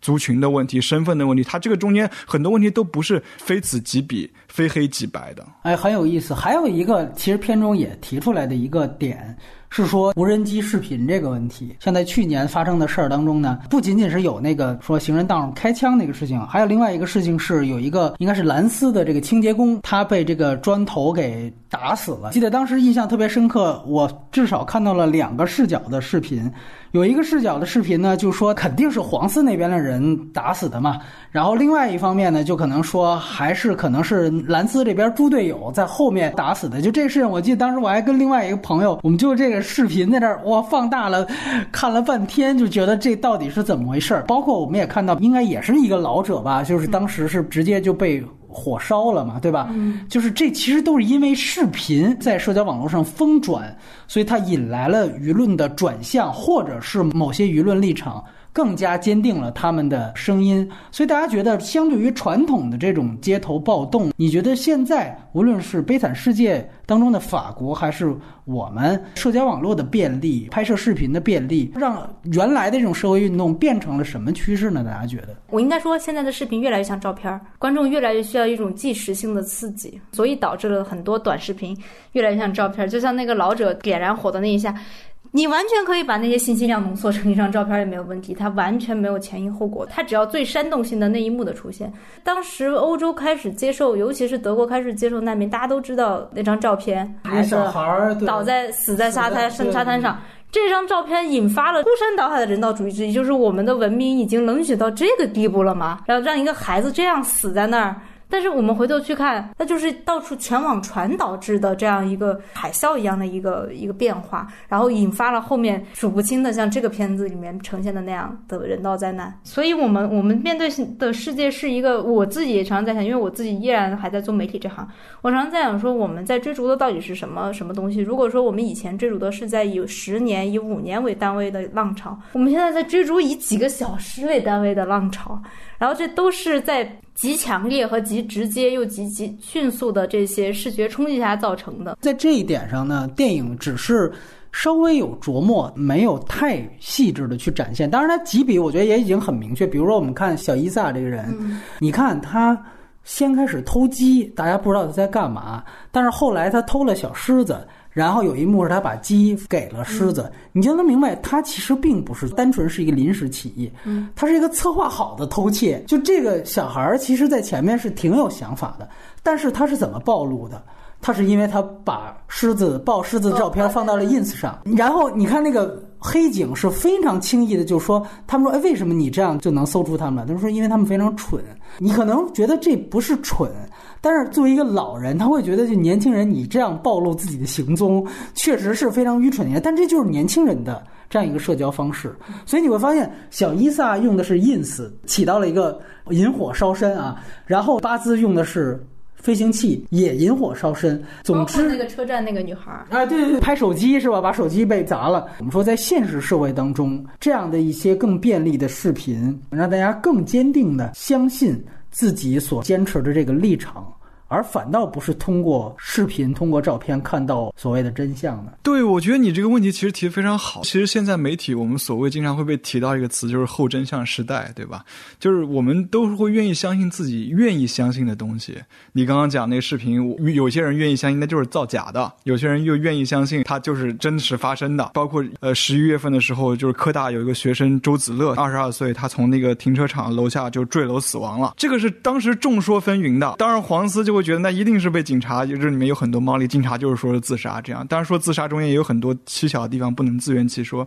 到现在也不知道到底是一个什么结论。所以就是你是什么立场，你就要先就会有什么样的判断，所以这个真相越来越变得嗯不太存在。就是尤其是像社交媒体的普及也好，每个人其实都是成为了某一种的媒体嘛。以前可能有一些权威媒体，但现在随便一条小视频就疯传，再加一些煽动性的话语，那个传播可能比所有的权威媒体传播的更广。然后你有了一个立场，你就会相信哦，那一定就是那个样子的。很多人我觉得变得会不去太多的思考，真的是那个样子的吗？有几个人会去做真正的这个 fact checking，对吧？去做这个事实核查。越有煽动性的东西，就越能够去吸引到注意，以至于，不管它是否是真实的，它都可以成为一个，嗯，你相信它是真实的，它就是真实的这样子一个，就真相就是你相信的东西。现在变成这样一种定义了，我觉得这是一种现实。就像运子说的这种太长不看，但我觉得它的特点其实真的就是这样，就是说，就是权威感越来越消失，然而反而会让一些呃比较有一些就是。调动情绪性的东西越来越能够博得眼球，但是这种情况是不是最后会反噬？也也许也会。这确实恰恰是这样一个呃时代的一种写照吧。可能这个所谓的真实快捷的视频，或者说这样的方便的社交工具，方便利于传播，甚至说如果我们说它没有那个 bug 的话，它应该上传到云上，应该是所有人都能看到，而且你永远删不掉的。那在这样的一个情况下，并没有让事情真的让所有这些社会骚乱得到任何解决，或者让大家了解到真相，反而可能会恶化这样的情况。甚至你会觉得，有的时候大家会会觉得，哪怕你拿到这个视频，大家也会觉得，另外一派也会觉得，你照片还可以 P 呢。所以，其实这个很快，大家对于所谓实锤，就拿到所谓视频实锤。也都不会再去信任了。如果这个电影走得更远一点，稍微有点科幻性的话，应该是警察不用那么防，对吧？你让他上传，上传之后我找个什么黑客什么的，或者我给你出另外一个版本，我告诉你看的不是这样。我在舆论上再找几个大 V 再一造势，显然法国人还是足够单纯。我觉得在中国，操，再再给你编排一下，大家都在等反转，等反转，没错，等反转，就根本就你就算出现什么警报视频，我也可以不相信啊。原来特别牛逼的是，我忘了。是史蒂芬金还是谁写过那个逃跑的人嘛？他是一个近未来的一个设定，呃，还拍过电影。他讲的是真人秀，哇，跟现在特别像，就是大型综艺节目。那个施瓦辛格，就算当时他是不愿意屠杀平民的人，最后你因为反我，我可以把你 P 成你就是杀了平民的那个人，反倒我是阻止你的，然后我因此把你给投进监狱。我操，这民意一下就反转了。你认为你最后千辛万苦，你拿到一个视频，你捅到媒体上，你就牛逼了。媒体是我呀，我他妈控制媒体，公权力控制媒体，这才是最绝望的。法国这种东西，说句实话，还挺一点零的一个时代。我甚至觉得这都不是最绝望的，我甚至觉得这是上个时代的议题。我们这个时代议题是不伪造，给你看。但是我们在每个族群，在一个一个地方，对于善和恶，对于一件事情的讨论限度，对于。就所有概念的看法都再也不一样了，就是以至于你可以毫不顾忌的把真正的材料拿给我们的民众看，我们民众依然相信他们愿意相信的那个真相，他们把这些材料全部解读成。他们愿意相信的那个人，在这个时代已经不是说信息碎片化的问题了，已经是对信息的解读本身，大家已经出现了极大的分裂。就是我们在看这个片子的时候，至少这个警察是会意识强烈的意识到，这个视频出去，大家就都完蛋了，因为他是错的，至少意识到这是错的。因为全法国都知道，警察打了一个孩子是肯定是错的。但是在我们这儿会这样吗？想想真的挺背脊挺凉的。如果在我们这儿出现这么一个视频。我都想得到，就是一些爱国人士会怎么说这个事儿，这没有真正上个界限讨论的余地了。对你，人家还会说呢，你好歹用的是橡胶子弹呢，对吧？咱们用真子弹的时候，都都没觉得怎么样，对不对？对，所以我觉得其实很重要，就是区分一个就是事实和观点。我觉得现在很多人不太会去区分什么是事实，什么是观点啊，以至于把很多观点当成了事实。这是很 很容易被左右的，这样就是很多时候去做一些假新闻或者去做一些导向的时候，就是把一些在错误的逻辑上套一个真正的事实，就通过这样种种手段，就是去操控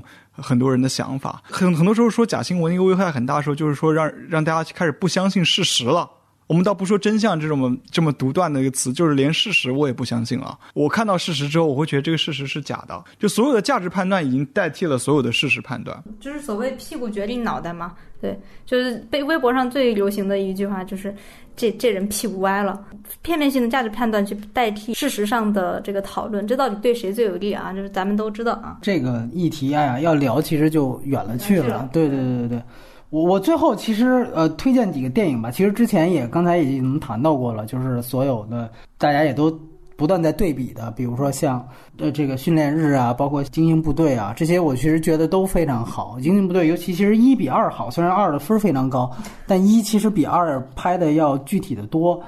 然后还有一个我挺想说的，其实就是为所欲为。我们之前谈到过很多次了，在《月光男孩》那期谈到过，在《斯派克》里《黑色党徒》也谈到过。但是，比如我这次因为 CC 刚出了修复版嘛，我又过了一遍它后三十分钟。其实你要说这个片子，呃，《变态世界》的缺点，其实你跟《为所欲为》一比，就你就知道，因为《为所欲为》是真正的全视角，它没有说我着重放大某一个人，它其实是全都在那里边，而且。这里边我们说它非常好，就是《悲惨世界》非常好的是前三十分钟，他不不讲这个事儿。你到《应为所应为》其实是更原生态的，他是到最后三十分钟才开始说真正的暴乱，在前一个半小时都是在各种铺垫，那是真正在做怎么把无解呈现出来的。你那个片子看完之后，你不会因为说如果警察再怎样怎样，或者如果某一方再怎样怎样，你不会有任何这样答案，它就是必然会发生。就这个事情，它必然会发生，这是无可避免的。他把这种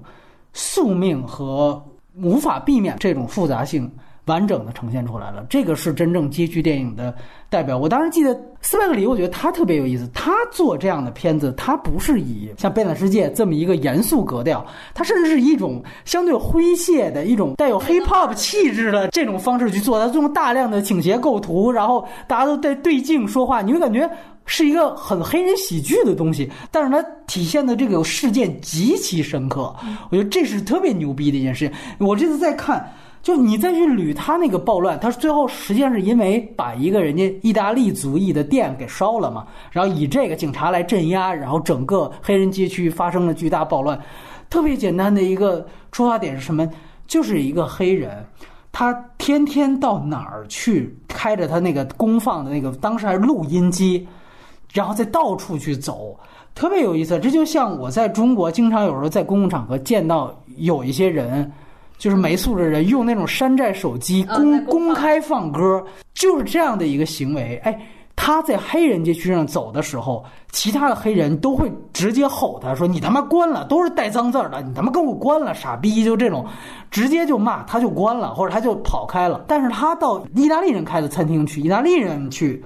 让他关的时候，他就觉得他被冒犯了，他就觉得他被侮辱了。然后另外一个人是什么？是。没事找事到人家地方去吃饭，他其实是想占便宜的。人家就说就说那个你为什么不给我多放点什么奶酪？人家就说多放奶酪加两两两美元。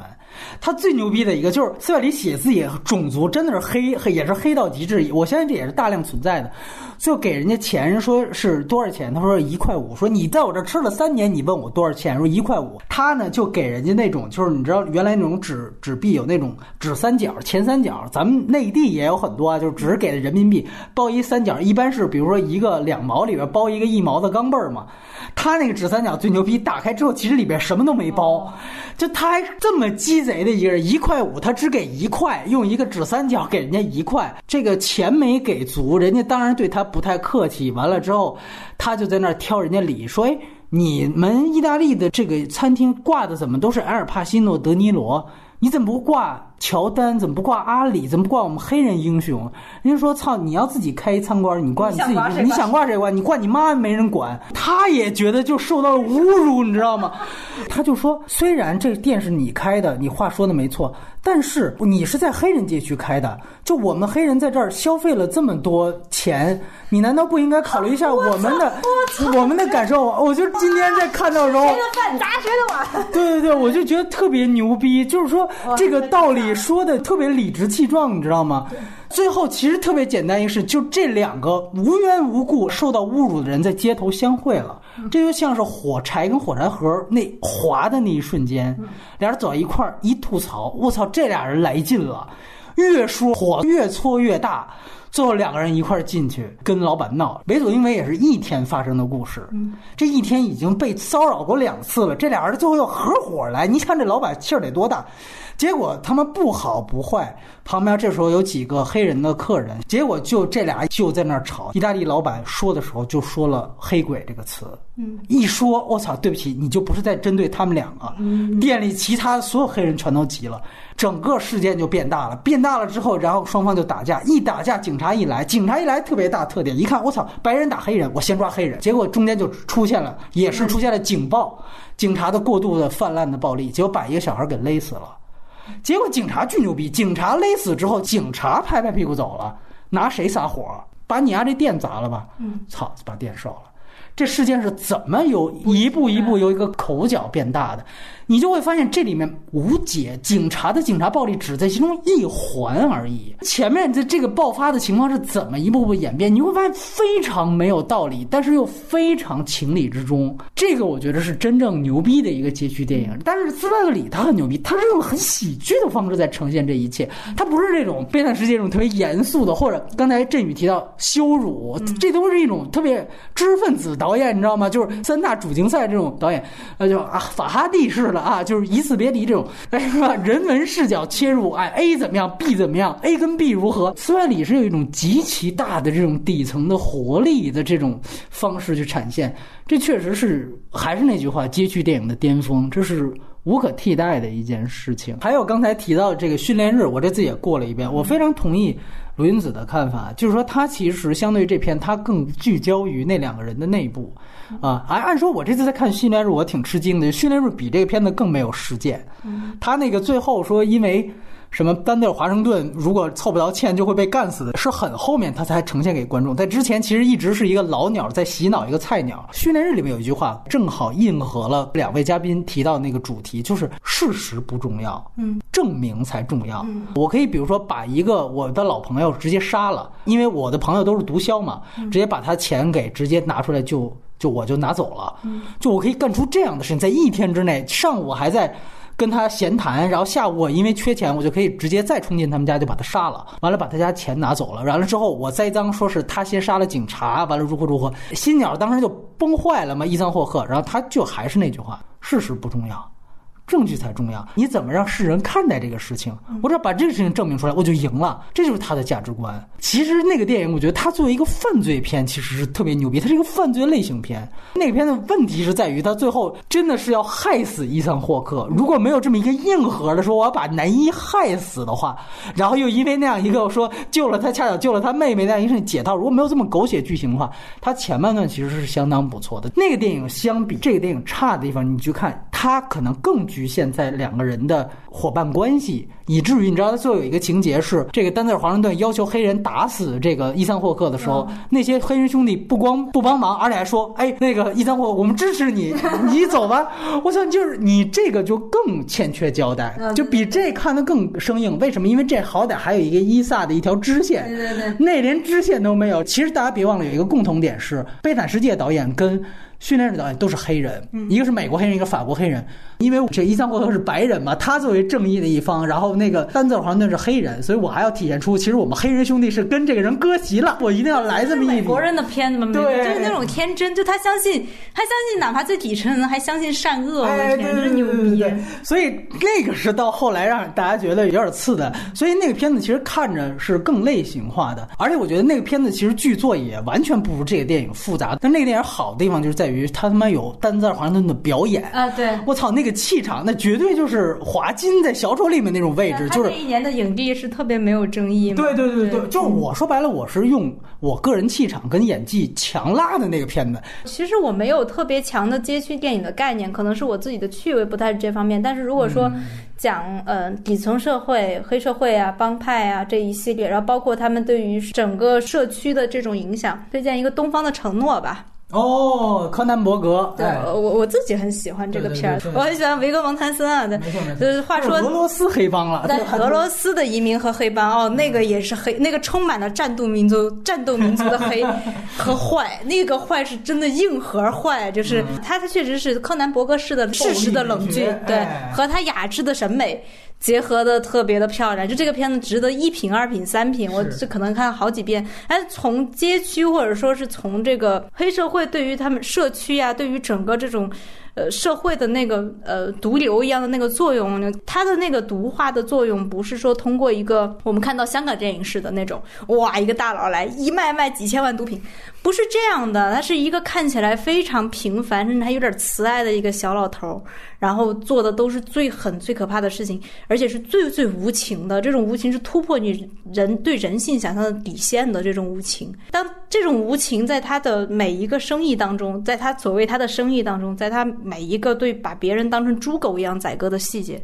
当中，你就可以想象，一个一个社区、一个地方一旦进入了这样的一个组织，那每个人的毒化和堕落，每个人都会被成为某种形式的猪狗，是不可避免的。我印象特别深，就是那个呃文森特卡索嘛，他嗯，对对对对，他最后被他爸逼着，他被他爸逼着，其实是去葬送他自己的一个兄弟，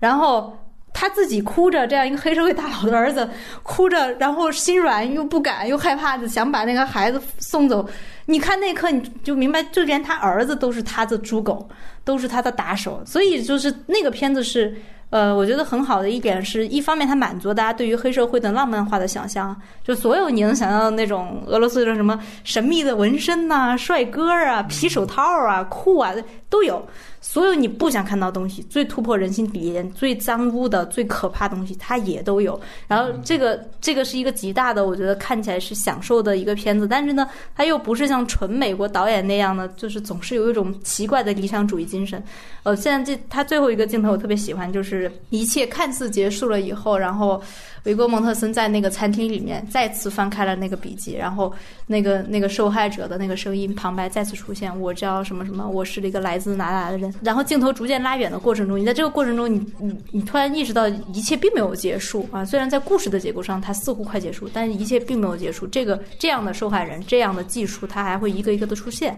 大概就是给大家的一个推荐，就是如果说。呃，悲惨世界是一个貌似粗糙，实际精致。那这个片子就是貌似精致，实际更精致。